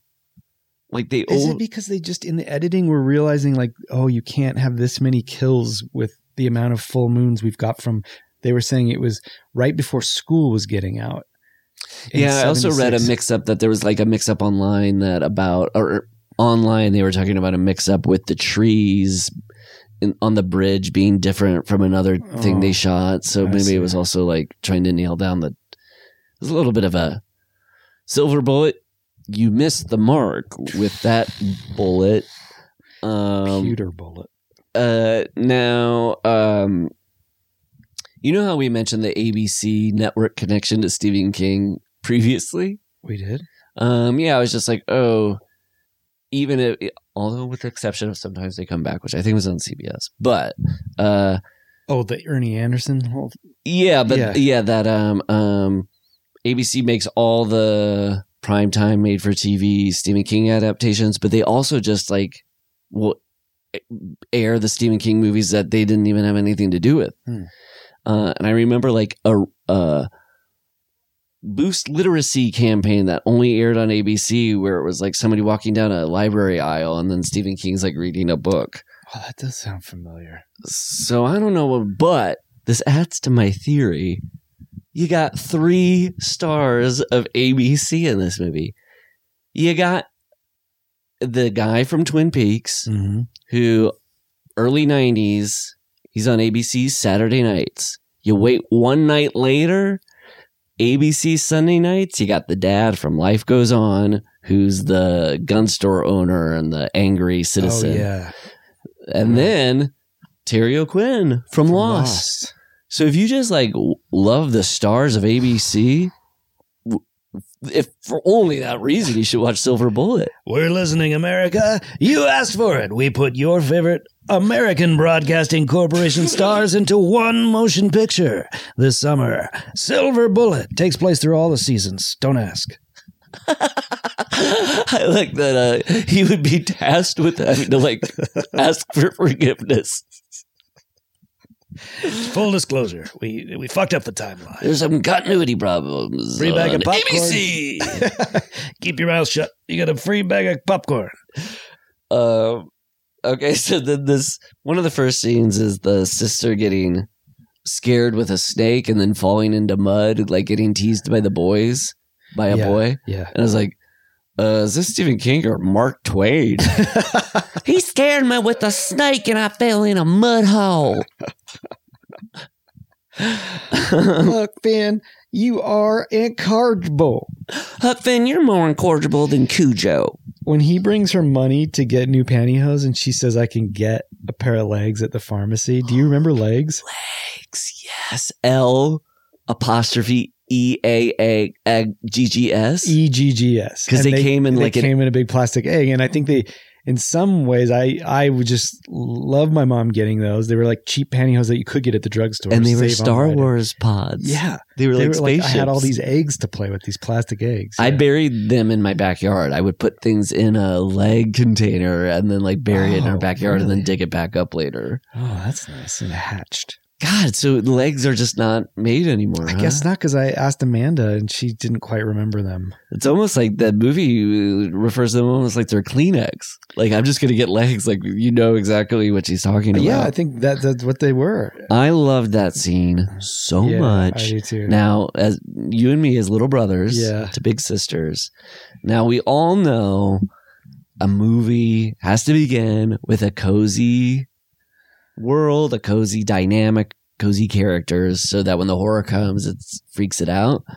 My God, I love a cozy. Uh, the coziness is based on a brother and sister relationship, I know, and, and a sweet one at that. I I feel like because my sister and I had a very contentious relationship Mhm. growing up. Now we're as close as you can be. Yeah. But the thing I don't know that I- maybe I have, but I don't think I've told about my Halloween trauma saga is that I got so scared that I would go try to sleep in her room Oh, and she uh, wouldn't let me.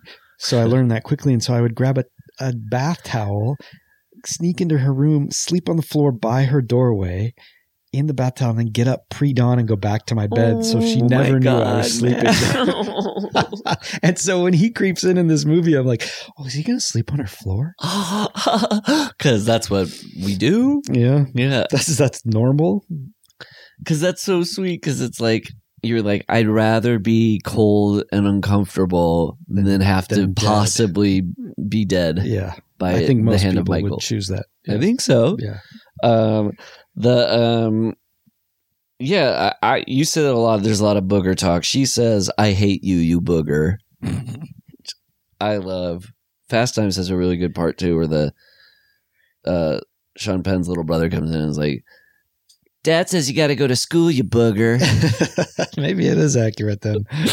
uh, Corey Haim is great. Yeah. Uh, this is when we meet him. He's got a motorized wheelchair. Did you know about the motorized wheelchair before this movie? No, before seeing it, I mean, It did make sense. Like it feels very Steven Spielberg to have a kind of double meaning for something like that. The but also Stephen King, that hot rod that he would be like. oh yeah. I thought you were gonna say Stephen King because it would be like he would be like, "Ruh, ruh, ruh, ruh.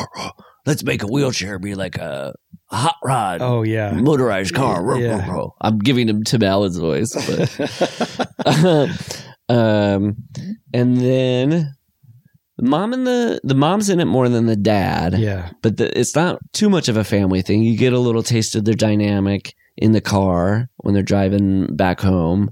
Um, but I bought into that Yeah. Me dynamic. too. Yeah. Mom was a little stern. I guess she had to be, but you did want her to just relax a little. Yeah. Um, and then also just the like sister who would be have misgivings about their family having to operate around a little brother Yeah. already, a little She sibling. has to caretake. so yeah much yeah i just i bought that uh the dynamic of that family um now the next kill is the um is is the aforementioned furry hand on the lattice with the uh uh uh yeah, this is this is maybe the only part of the movie that threw me for a loop a bit of just this woman didn't have it bad enough, and then she's got to get killed by a werewolf. yeah because she's seen previously through the the Jane sees her in the trees get broken up with a guy who she's like it's your baby and then this woman He says it's your oven, not my bread, oh boy something like that. Do you think Gary Busey was on set? I was like, you should improvise this. This is a good one. uh, you don't mind me punching this up a little bit, do you? uh, I did like the just the trope of that person is talking to a framed picture I in their know. bedroom, and it's like it's so funny when you see that in a movie because it's like she was like a framed picture. of their head, the actor's headshot. Yes, 100%. always the actor's headshot. Yeah. and then it's just obviously a mechanism for that person to talk out loud their thoughts Yeah. And also so you know who they're talking to when they're talking their thoughts out loud and it's just like the sweatiest thing i, know. I love it This is Everett McGill when he's doing his kind of like villain reveal, sort of insinuates that his kills are like he he didn't want her to commit suicide because she'd go to hell. So if he killed her, she could go to heaven. But He- then is that for all of these kills? i wish they had explored that more Me because when i was rewatching it with the eye or watching it with the eyes of knowing it was the priest i was like it, it tracked that it was like he seems to be killing sinners and reprobates Yeah. like, oh, he's not killing her because she's going to commit the sin of suicide. She committed the sin of pregnancy out of wedlock. Right. Or the guy in the tr- Arnie was killed on the train tracks because he's uh, an alky. Uh, he, he's turned his way uh, from a life of God and he's wayward. But everybody I notice, actually, you could kind of. But Corey Haim? Mm, This is just uh, self preservation, I guess. Yeah, once he realized the I mean, I thought it was kind of interesting because that's sort of like the um subtext of slasher movies that people think is like the killers are killing them for sinful re- like you Right. drank, you smoked, you had sex or something. So to make that kind of like I wish that would have been more of a reveal that it was I- like I, thought he was saying, if I have to kill, I might as well kill a woman who's going to commit suicide so she can go to heaven, not because she's a sinner. right. Yeah. Like he, he still wanted to do some kind of good or something. yeah, I guess it's different than what I'm even talking about. But I'm not sure. I wanted it to be like a on that. Dexter thing. Oh yeah. Where like the priest hears the confessions oh, and then he good. goes, "Okay, this person is worthy to be killed." That would have made this a, pr- a pretty much perfect movie. yeah, there's somehow that has to get like revealed claim, after. but yeah, well, thank you though. Uh, I mean the movie being perfect yes. as much as I liked it. Um, I love the shot of the wolf like bursting through her window, though. I thought that Yeah. looked really cool. Yeah. Um, because we've been a little un- not unfair, but we've just been talking about the dodginess of the effects. So I'll give Yeah. love when I liked it. I also love Granny coming up with a revolver that she doesn't even get to use. We just like, why does she? We, we she doesn't have to have a gun. She can still come up there and cry. It doesn't have to be a mechanism that shoots silver bullets. uh, yeah. Um, the uh, uh, then it does go to the first time you meet Terry O'Quinn, which I thought was kind of an odd introductory scene. It ends with the guy going like, "I can't believe you said fuck off to that guy." He's like, "No, I made sure he hung up before I, I said loved it." that. I loved it because you could. Is this supposed to be a established? He's like milk toast or something? Or? I think just that he's like he's got to toe the line in this town. You know, he may be the long arm of the law, but it's out of his reach. Well, then the next scene goes even a even more strangely kind of edited thing. It's just like what's it called, media res, when you cut into something right in the In middle media res, yeah. Uh, of like a bar brawl or like a Yeah. fight between the dad from Life Goes On and then the the deputy guy, Yeah. the sheriff. Like Also, what's this town tax report where you get to know everybody's tax arrears? this movie's like I don't know if it was like the theme of the movie or just the preoccupation of the writer. There's so much talk of like I pay your taxes or like the debt mean dad in reference to Corey Haim, like I'm paying for his welfare for him not to. Yeah, that was weird. It's like, was this just in we the should zeitgeist? electrocute them all? yeah, And you're telling me that guy cares enough to have a greenhouse? It was so the weirdest thing for that was not how horribly melodramatically evil he was, but that this guy just runs a greenhouse. How could this man have a green thumb when he has such a black heart? You talk to your plants that way?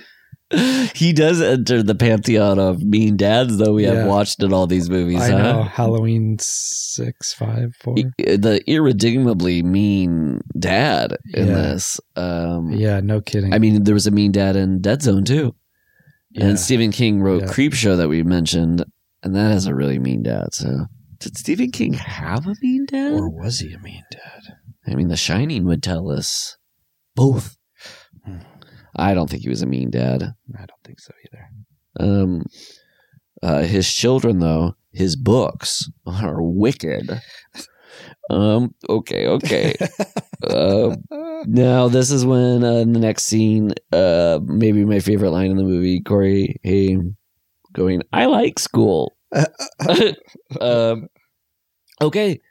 Apropos, now we meet um um the mean dad. He's got a gal friend at school. He's walking home, and uh, That never goes anywhere, does it? the The No. Yeah, too bad. yeah, they seem to really have something. I know. The movie should end with him getting married. Well, maybe that's why he doesn't narrate. He's on a lifelong honeymoon. Sequel. Uh, enter Busey. Silver anniversary bullet. yeah, that's coming up, right? Yeah. Uh, okay, so Busey enters, enter Busey, and he's yes, the scene you mentioned before that seemed like Ad Lib City where he's playing cards, Yeah. and he tells that hee haw jackass joke, Yeah. and it's so loud, I know. and it cuts to the mom.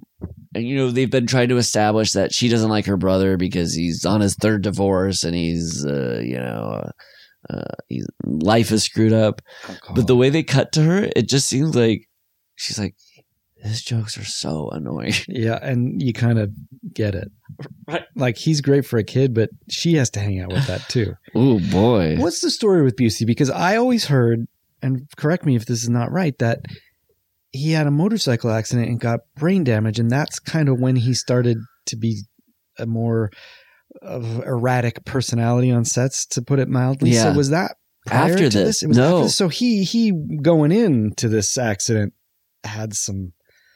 Yeah, the, the I think where he was at this point in his life was that he was um in recovery. Oh, So he might just be like that's why the um I guess he had gained weight was that he was that's right. eating now that he wasn't using. Right. Uh, so then I think the accident happened after this, but that I remember that being my first experience watching Silver Bullet, remembering the scene of him getting the kid on the thing because isn't it with Gary Busey? He was anti helmet Yeah, I believe so. and then he got into an accident.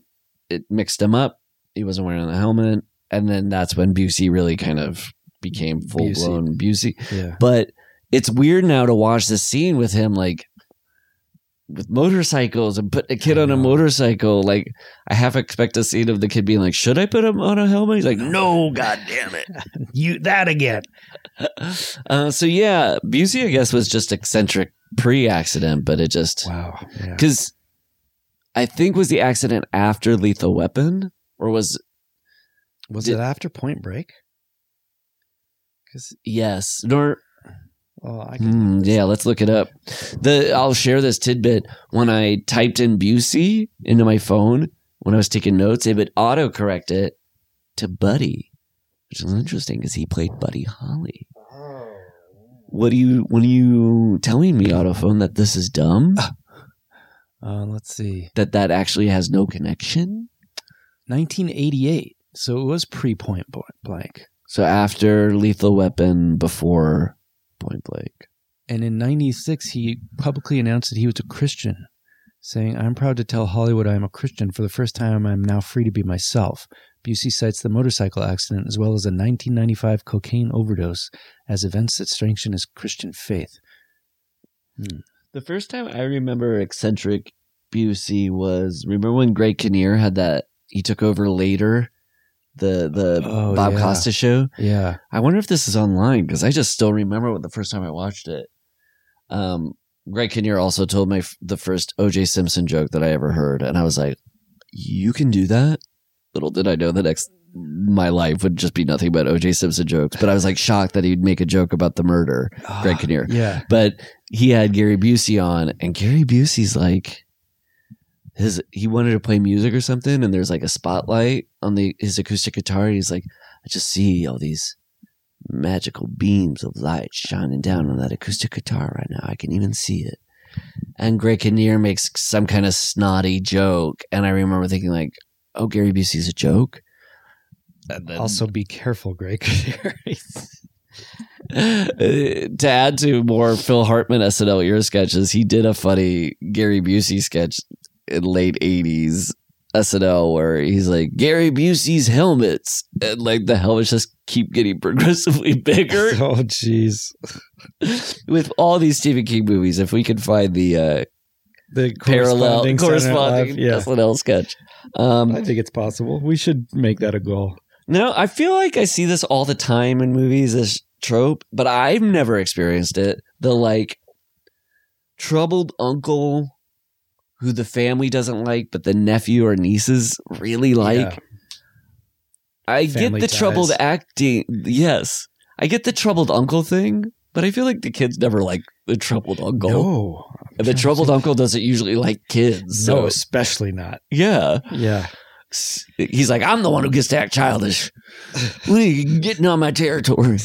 And now once you start maturing, it makes me even look more like a kid. God damn it. I built him gas powered wheelchair. that, I must love him to put him in that kind of danger. I'd just be curious if any of our listeners did have like, no. I had an uncle that the family hated, but we had a special bond. I just don't think that's ever existed. No, the wayward brother. But the family ties one this was that Tom Hanks? Yeah. Yeah. Yeah. Um, so, uh, Corey says goodnight to the uncle, and he's going up on the, the motorized seat on the steps. Did you notice Corey Haim just puts his hand on his chin No. as he's Oh, going? up? yes. Yes. That's right. Yeah. Now, you notice he does it later in the movie when it's time to come up with a plan. he puts his little hand underneath his chin. It's so cute. Oh, so does he have an upstairs wheelchair and a downstairs wheelchair? Like he gets out Oh. of that uh, Yeah. Polly Holliday Gremlins lady carrier. Yeah. Um, and then the when he gets the other one, and it's called Silver Bullet, right? So is his first one. The first one's called Silver Bullet too. Yeah. Okay, so Leslie and I were watching it, and I said, kind of weird that the wheelchair's named Silver Bullet with a town with a werewolf. And then Leslie's like, I think he's making a reference to that by calling the wheelchair the Silver Bullet. Like, haha, you think a werewolf's out there. But if the first one's called Silver Bullet, then that doesn't make any sense. I guess it's just yeah, like the better updated version of Silver Bullet, the original Silver Bullet. But he already has a wheelchair named Silver Bullet before there's even any Yeah. werewolf talk. Uh huh. Kind of a coincidence. A big one. Do you remember that, that musician Sparklehorse? Yeah. Wasn't his name because he was in a wheelchair? That was his wheelchair, Sparklehorse. Ah, Am I making that up? I didn't know that. I think it is. Um, yeah, because a silver bullet, most bullets aren't silver, huh? You have to they're like, lead. yeah. So okay, I love that sequence later in the movie where they show it get made, huh? yeah, that's that pretty was cool. Mission prep, man. Give it to Yeah. me. give it to me. um, so then it does go to that mean dad. Yeah, Um, he's watching wrestling, and the guy gets kicked, and he goes, "Oh, that hurts my parts." I know, I know. Improvise, perhaps. I think Busey's like, you guys don't mind if I hang out for a bit, do you? hey, buddy, you're just killing me. I'm standing off to the side, and uh, clearly you should be saying, "Oh, that hurt my parts." You can have this one. I've been sitting on it for three weeks. I knew I knew an opportunity would arise, my friend. so then it cuts to the backyard where that greenhouse is. Yeah. And when I saw that shot and just got the vibe of this like misty shack Yeah. with kind of garish red colors and a growling sound. When I saw that, I was like, this is why we'll rewatch this movie. To Like- get to that point. Yeah. Yeah. yeah. And then that whole sequence after that, him walking through the backyard and the misty into the greenhouse. I just love that atmosphere. I agree. All your favorite movies do have that moment of like, just get me to this point in the movie Yeah. take me away. I don't know if it because it's so emblematic of like, yeah, the vibe and the atmosphere. But if it's just like the feeling of it is great. I feel that way. I think like Return of the Jedi is just just get me to Endor. I just love the trees, the speeder bikes. Get me to Endor. It's not like anything else in it is a chore. I'm just saying that's just the peak for me is the right when they get to Endor and those first speeder bike. Yes. I mean, yeah, li- listen to our commentary. We were all about that speeder bike Oh, race. yeah. And it is nice when um, a third act has something really great going for it that keeps you like Yeah. excited for the end. And Star Wars when they get in stormtrooper suits on the Death Star and there's just all those like blaster battles. Oh god, I was at a cabin a few Uh-huh. weeks ago and the weird shape of the A-frame, like the whole house had a silhouette of like an arrowhead. So it was A-frame, but then it tapered down from the A-frame Oh. to the bottom. So it had this like three foot section of wall that was at a 45 degree angle going out Uh-huh. and up. And then the A-frame 45 degree angle back. And it was just like the detention block on the Death Star. And I was thinking, if I was a kid here, I'd be like Oh. blasting a hole in there going, I don't care what you smell. Into the chute, flyboy. oh my gosh, kids would just want houses bought purely for the setup for like Oh. playtime and pretend. Oh, God. Uh, uh, that's really great. The uh, um, uh, you just mentioned like when they put the stormtrooper thing on, or a, a fun thing in a third act. Um, I know I really love a movie when it gets to the point where things start wrapping up, and I'm like, "Ugh, I don't want it to end. yeah, don't go. Yeah, like when in Back to the Future when he's done playing Johnny Five. Johnny Five. Johnny Five. When he's done portraying Johnny Five. oh, when he when he dresses up as Johnny Five and plays Johnny B. Goode, uh, and he's running to get to the time machine. I'm like, oh, the movie's almost over. Yeah. Um, Johnny Five. Okay. Um, so I really like the stalk and the kill through the greenhouse. Yeah. Um, so the werewolf bursts through the floor and grabs him, which I thought was cool. But then, did you notice the floorboard goes through the person's through that mean dad's chest? I don't think I did. No. So it, it brings him up. It kind of like tears him apart, and then his torso falls onto the like Oh, board and goes through his body. But I was thinking, like, what if the town autopsy got like uh, is an idiot, and he's like, he was killed only by a board. Yeah. Yeah. No signs of any other activity, just the board. What kind of wood was it? Real splintery. Okay. Oh, that'll get him. If it wasn't as splintery, I would have doubted it. But um, yes, and then I saw the newspaper with 1980. Get it together, silver bullet. Also, another little get get it together. So this town curfew happens, and I love a town has a curfew. So love it. So a guy putting free shotguns signs in the windows, or kids getting collected by their parents and brought into the house, Yeah. or grannies like shuffling. Yeah. That had a lot of like Dino's touches of Halloween two and three. I know. I agree. It reminded me of Halloween 3 a lot. Me too. Yeah. I was watching that. The Well, music that, and look. it also feels like the town from what is the town in Halloween 3? Santa oh, Santa um, Rosa or what is Rosa, yeah. Yeah. Um, uh, but I did think it was weird. It goes that whole curfew sequence, and then it cuts to um Marty playing with that kid on I- the tree. It was real weird. Yeah. that scene should have happened before the curfew. I know. Because there's everybody's so concerned and they are just not at all concerned. and they like walk off with the kid being like, "I'll go and I'll get back home later." It is and- like they edited this whole movie based on what leaves were on the tree at the time of year. So didn't care what the chronology of events was. It was just we got to get this seasonally accurate.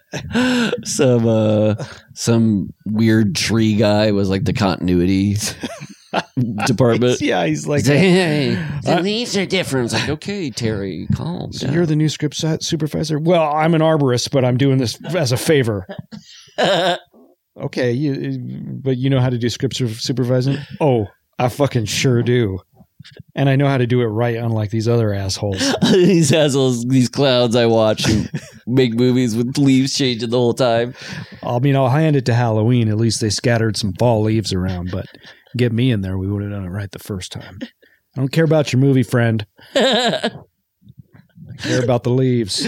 the uh, yeah they uh um well he seemed to definitely be mindful of the tree that the kid was playing on. uh, then we go back to this cozy bar Yeah. and hey i don't care if a cop and a townie are arguing if you got wood paneling in your bar it's cozy Agreed. um, also, people should go to our mailbag. We we talk about a question is asked about cozy bar fictional right. cozy bars. I wish I had known about the Silver Bullet Bar. I would have thrown it as a contender. Uh, same with the Buccaneer from Halloween 3, right?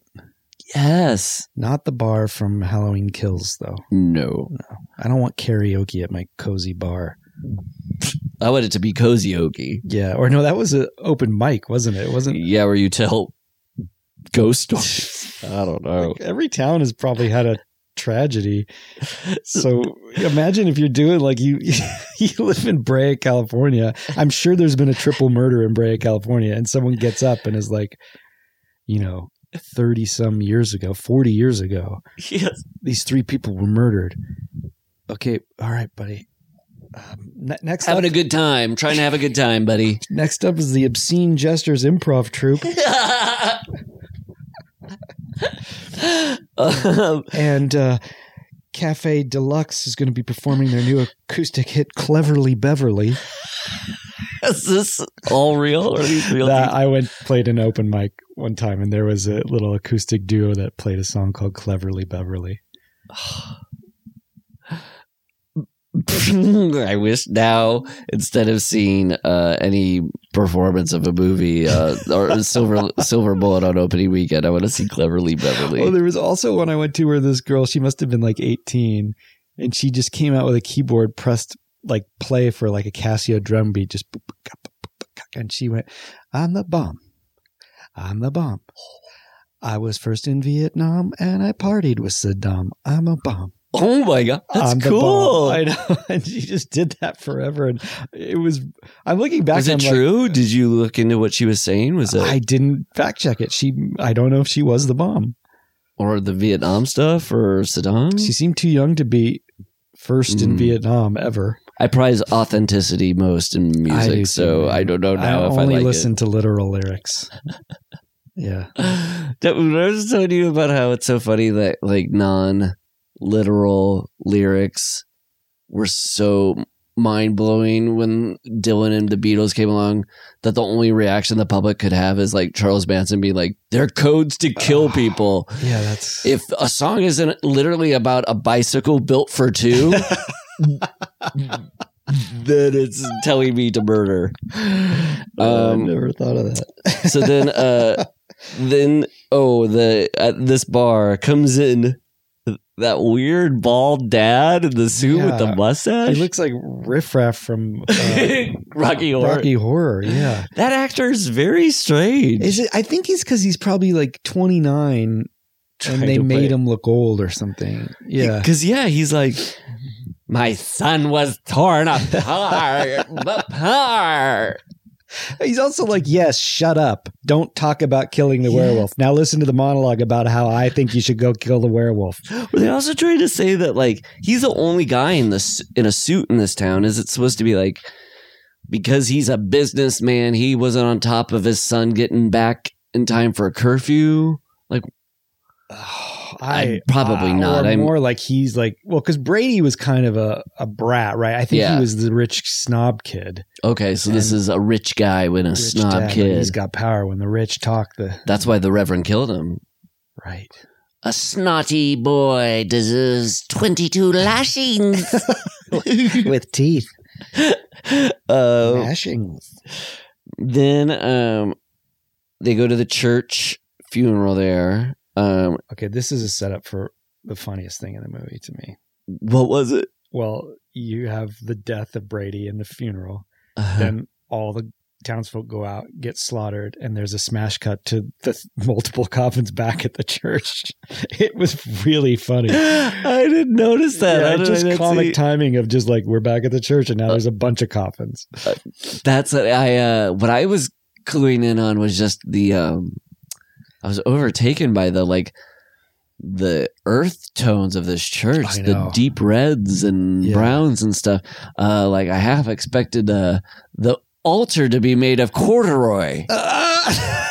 I wrote that down there for you, buddy.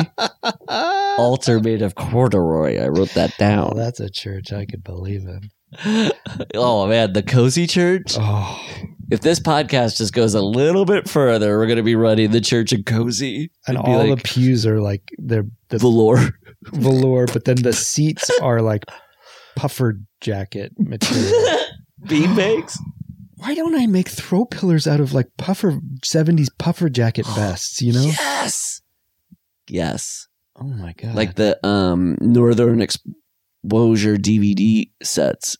They Is had that- the little winter jacket. Okay, yeah. That's not exactly what you're thinking. I'm just hemorrhaging brilliant ideas on this episode. Your Amish sleeper cell, your elderly men on a mission, and puffer jacket throw pillows. If any of those happen after this podcast, I'm coming for you. oh yeah, watch your back. And if one person does all three, Yeah, if you try to Uh, connect them, yeah. do no no no no. But also, I'll know for sure you got it from here.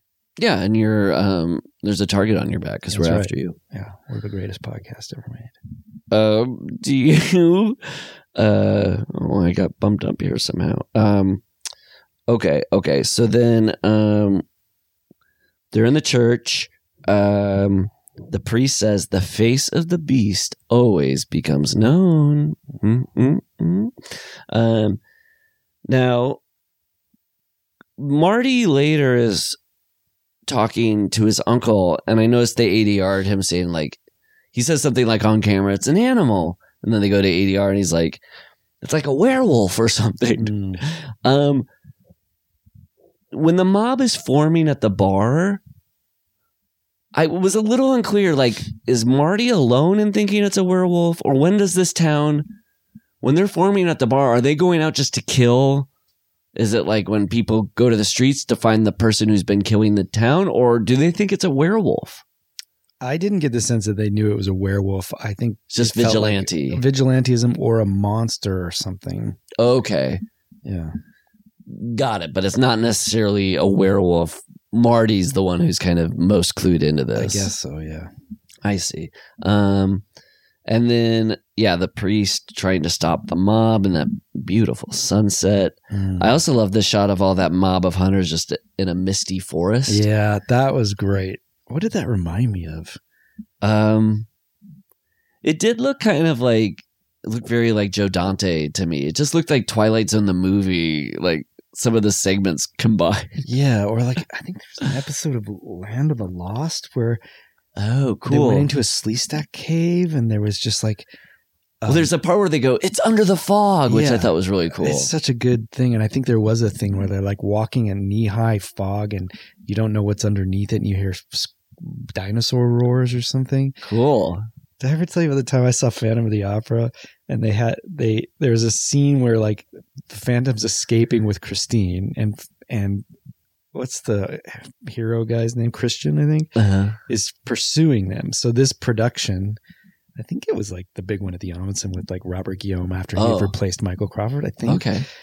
so they do a really cool effect and they had just like covered the stage floor in fog so it looked like they were under the catacombs in the water Oh, neat. Uh-huh. and so they did a little miniature boat with the phantom and christine as a model in the far upstage back so it looked like it would cross Ah. left to right then a larger one with doubles of Phantom and Christine would cross middle stage right to left. And then once that was off, then the full one with the actual act, the two main actors. go- yes. Except the second one with the, with the doubles stalled in the middle and the other one was already on its way. and so Phantom and Christine met their doubles halfway and like the du- the doubles on the more upstage one just kind of froze.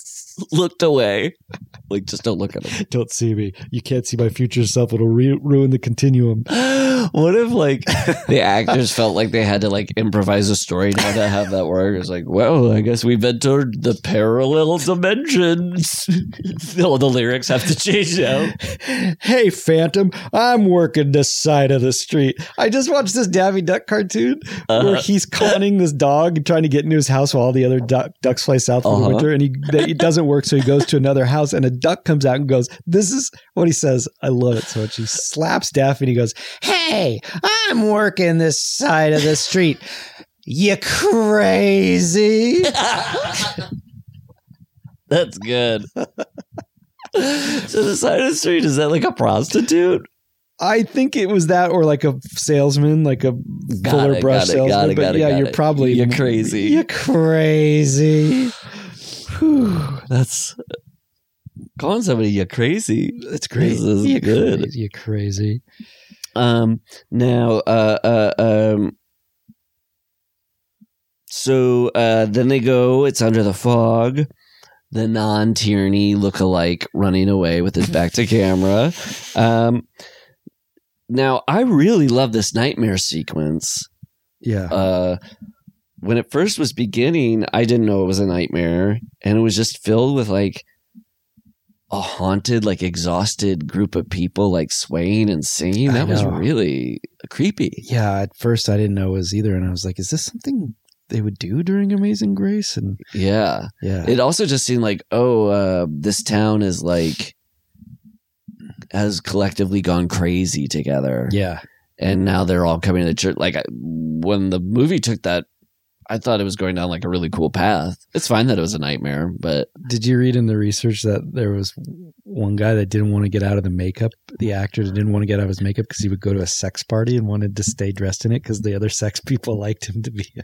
I love that detail. Like everybody else was dying to get out of their costume and makeup, and this guy was like, "Keep it on, brother." Oh, Lawrence Tierney.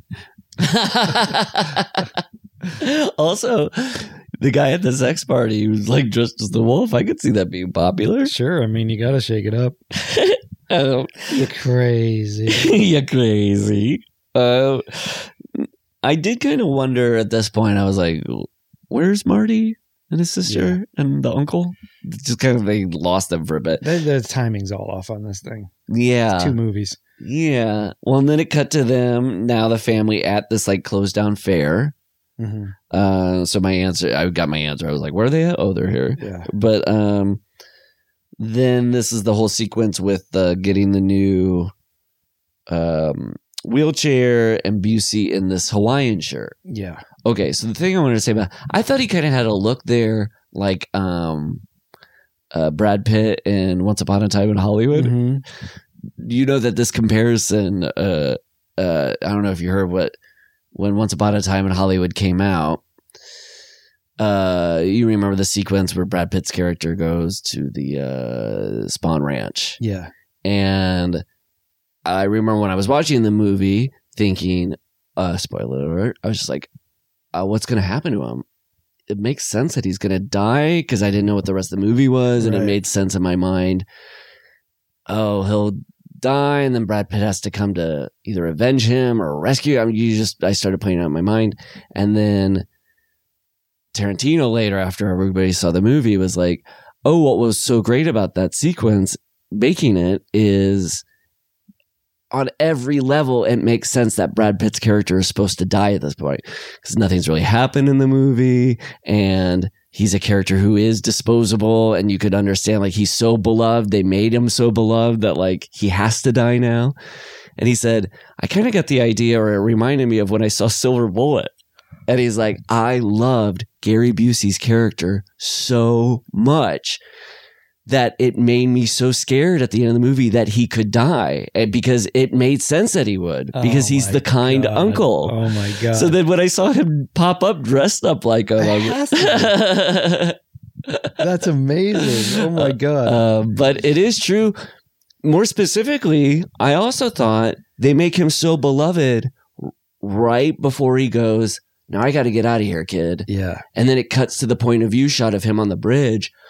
It wasn't so much, is Gary Busey going to die in this movie? It's like, oh my God, if he's the werewolf in this movie, I'm going to Oh, be so sad. Jeez. Yeah, there's the, is it that scene where I wrote Busey's so good when he calms down a little bit. There's one scene where he's just kind of mellow Yeah. and just acting and just playing the role, and he's so good.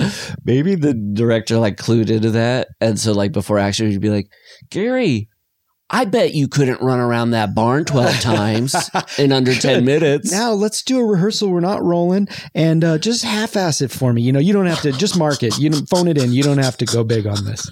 and cut. That's a wrap. Uh, I only did that one rehearsal take, and I was pretty tired from running around that barn 12 times. Like a pole cat with a cat up its pole. uh, the um, then this is the sequence I remember. The motorized. This music is crazy. It's like Right. Right. very 80s. Uh, and then no helmet. ADR in September. What's going on with this movie? Um, then uh, the werewolf, the firework in his eye, looked like a bear, but also looked like the Reverend. Okay, so then it cuts to Busey waking up in bed with a gal. Do you think that was to make us know that he's not the werewolf, or to even make us more think like, oh, he went out and was a werewolf, and then he picked up a gal and took her home? No, I think it's uh, the only way to shoot Busey this morning is to go to him. I mean, the woman he was with was like beautiful. She was like cool looking and stuff. I'll bet he was like Hey, somehow instrumental in that. yeah, I bet the expression a lot when trying to get that woman cast and that scene set up. The expression uh, Busey most used with the crew and the director was "Help me out here."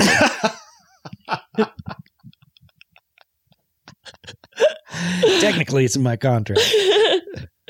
um, now was my favorite part of the movie. I think I loved this very creepy, suspenseful sequence of Me trying to too. find the guy with the one Me eye. too. And the girl, the fact that the girls like they all have a role, kind of, you know, and Yes, she's got this ruse of collecting for the charity. I love that. I did too. Yeah, and it was really really creepy yeah, when they would like slowly like pan around like somebody's face or have their face enter and then move their eye Yeah. that was really good yeah. I agree. um i think it was uh i liked this more but the thing that came second to that was the sequence where they're making the silver bullet. I just thought that was so unusual and strange Yeah. and uh, got me pumped up.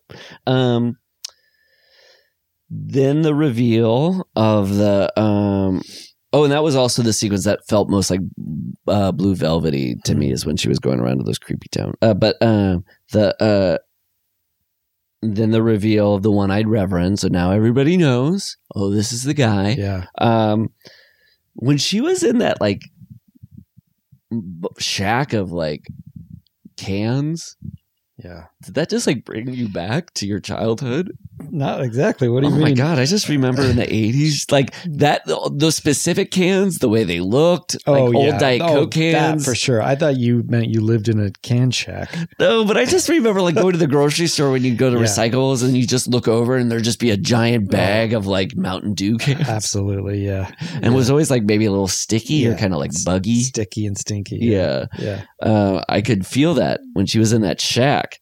Forget about a scary priest. I wouldn't want to be around those sticky cans. Um, I do like the idea of a werewolf priest. I do too. Um, Especially preaching, knowing he's the werewolf. Yeah. Um, because I think the werewolf can be read different ways, but the reading I like is the Jekyll and Hyde kind of one that like to be a person is you're struggling being civilized, but you also have this ancient animal stuff inside you. And so a priest being the figure of that, of being like the ultimate person who's trying to wrestle with Right. God so or good, yeah, yeah. it really worked. And also, yeah, the hypocrisy of like a priest telling you like A predator and uh, yeah, yeah, and then also the yeah. predator aspect. Yeah. Yeah. Um uh so then, when the brother and sister work together to on that ransom note, yeah. I love that sequence. Also, I thought when it said, "Why don't you kill yourself?" It said, "Why don't?" When I first looked at it, I thought it said, "Why don't you crawl yourself?" Oh, Please, I'd love to crawl myself. how do I? How does one crawl oneself? Uh, if anybody's interested, they should listen to our commentary for Krull, K R U L L. It's uh, we didn't even do it. It was just a special. Yeah, it wasn't even commentary. It's on the Patreon. Just That's right, it full was- episode on Krull.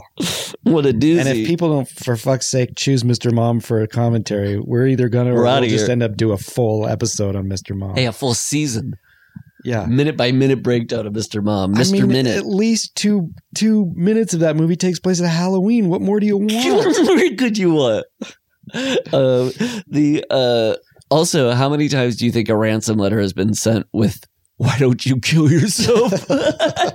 Not looking for money here. Just want you off the planet. Um, really funny ad lib from uh, the uncle when uh, when you were saying that this seems to be told from a kid's point of view.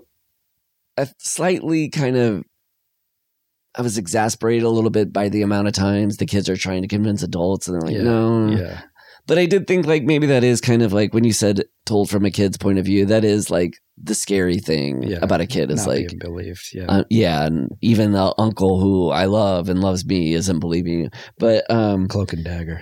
did you yes. And again, let's do Cloak and Dagger. Come on, people. There's a scary man missing fingers or something. Yeah. What it- more do you need? It has some really scary parts. Come on, uh, but the uh, Gary Busey has a line where he's like, "Ah, you're imagining it. It's probably a broomstick." she, she was attacked by like a wolf, man. And She thinks That a is wolf- pure Busey. broomstick. Where just out of frame is a broomstick. And so he just says what he sees. It's probably a. They just cut down the pause between. It was probably a Yeah. broomstick Ah, man, it was probably a Panaflex camera.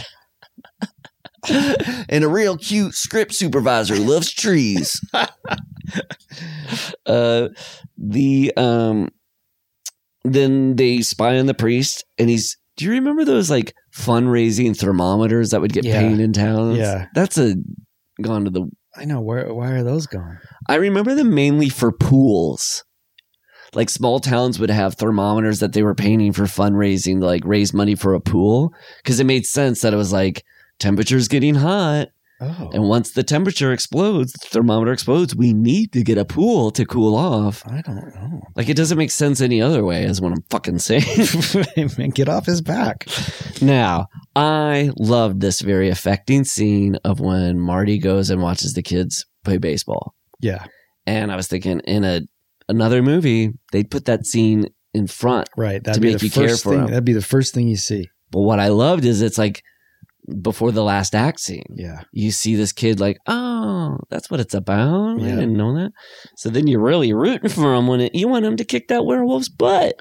Um, uh, now, like most werewolf movies, this has a scene where a priest in a car starts chasing a kid in a motorized wheelchair and Yeah. then confronts him in a covered bridge. That old rag.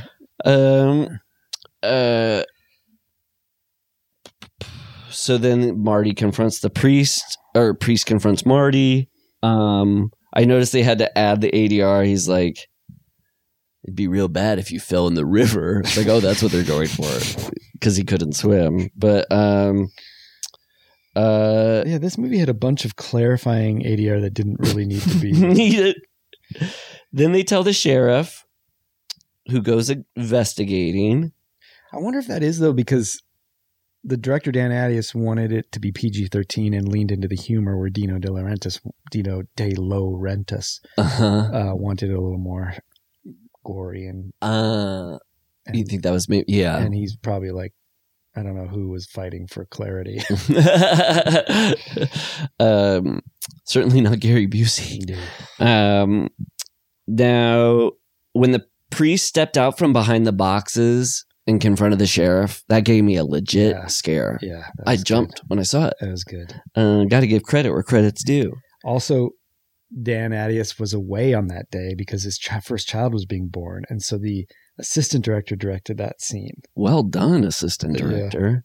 Uh, then this is yeah where oh, oh, when the priest and the cops started fighting the death, I was like, this is every punk kid's dream. Yeah, yeah, Let them fight it out. yeah. Uh, this is just the point where I made the observation of just like, oh, we didn't never get to see transformation scenes during this movie, but maybe that's okay since the effects are Kind at dodgy. the end when he transforms back. Yeah. I mean, I thought that was the best it looked, Yeah, but it still wasn't great. no. Um, then Uncle Red takes them to the Wizard of Weapons uh, to get a thing made. I thought that bullet maker seemed like an early, like Mark Rylance performance. Maybe, perhaps. Then the parents leave for a romantic trip. Good, Oh. good timing. Best Leaving your kids behind in a werewolf crisis. On a full moon on a Halloween. I mean, this is like the Haddonfield parents. Where are you people? They want to go and get laid in New York, I Yeah. guess, to each other. Mm-hmm. Um, the Busey improv that I thought was really golden. She's just like sticking her head out, going, "Okay, be safe, be safe." He goes, "You're gonna hurt your head popping it in and out like that." Oh. Choice. That's why you're hiring Gary Busey to get those golden props. um, then the end sequence. yeah. They're in the wood paneled room with a fireplace. Sign me up. Yep. Um, I will say Busey, as much as he seems to care for these kids, falling asleep with a loaded gun and then pushing a kid in a wheelchair while holding a loaded gun is a quite I'll say safe. that is Trés Busé. Trés Busé. Um, then slow mo Busey flying through the air. Yeah, multiple times. And I love the suspense of having to get the gun, but also get the bullet, Yeah. put the bullet in the gun to kill. That was Yeah, very that cool. was good. That was very good. So even if the effects of the wolf were a little dodgy, Yeah. I like that moment when it was looking through the window. I thought that was cool too. I like the scare at the end when you think he's dead too. And Yep. one last gasp or Yeah. scream. Yeah. that was good too. Um, and then yeah, just that last fl- frame with those three lovable characters, and then the narration comes on and says, "I love you too." I know. What a sweet, Sweet, little it's ending. a cozy ending. Maybe Cozy one of the coziest endings. and an abrupt ending that is cozy. Usually, an Yeah, abrupt ending leaves you cold, cold. Um, I know you are on a Yes. time crunch, so let's blaze Yeah. through this best kill. Yes. and then we'll pick the next movie, best Yeah. kill rating, and next movie. Yeah. So Best kill for me. It's going to be the greenhouse, uh, bad dad werewolf coming up through the the boards, and I just love that whole sequence, yeah, the stalking and killing of the werewolves. I think I'll go. Oh, who, who, was there one of the townsfolk that he ripped off half his face, and it was just a really bad prosthetic? yeah, I'll do that. Wait, what was yours again? uh, uh, uh, the the the bad dad greenhouse kill. Bad Dad. And then uh, out of 13, r- reminding us that we both, uh, you gave Dead Zone 11.5, I gave it 11. Yeah, I'll give this uh, say a nine. I think, yeah, uh, nine sounds good to me as well. Hey, all I like right. that. All right. So um, let's pick the next movie. Yeah, so the first one was yours, second one was mine. That's right. So let I wonder what it's going to be. Okay, four and five, or no, four and nine are now off the board. You cannot choose. four Sorry, Joe. Montana. 49ers You're done. are off. And my college mascot. All right. so what'll it be? Um, let's go with a two. Two is Maximum Overdrive Wow. So we're getting our double Dino De Laurentiis, on. same cinematographer. The notes that we got, That's the, right. the helpful research Oh, we this got. is perfect because Brantley said there's a real story about that. Ooh. So it's perfect to. Perfect. All right.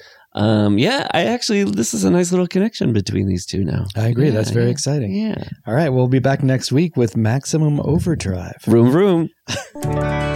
For more Gourley and Rust content, head over to patreon.com slash with Gourley and Rust to get episodes ad-free and a whole week early. Plus, monthly mailbag episodes and feature-length watch-along film commentaries of your favorite horror classics. That's patreon.com slash with Gourley and Rust.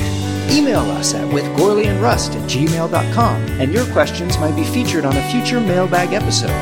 With Gourley and Rust theme song by me, Mac Wood, and performed by Townland. You can find us on Instagram as Townland Band. as well as Paul's fantastic band at Don't Stop or We'll Die. And why not rate and review with Gourley and Rust on Apple Podcasts? It'll help us grow the show and keep us trucking through the Jasons and the Michaels, the Leatherfaces and the Chuckies, the aliens and the Candymans.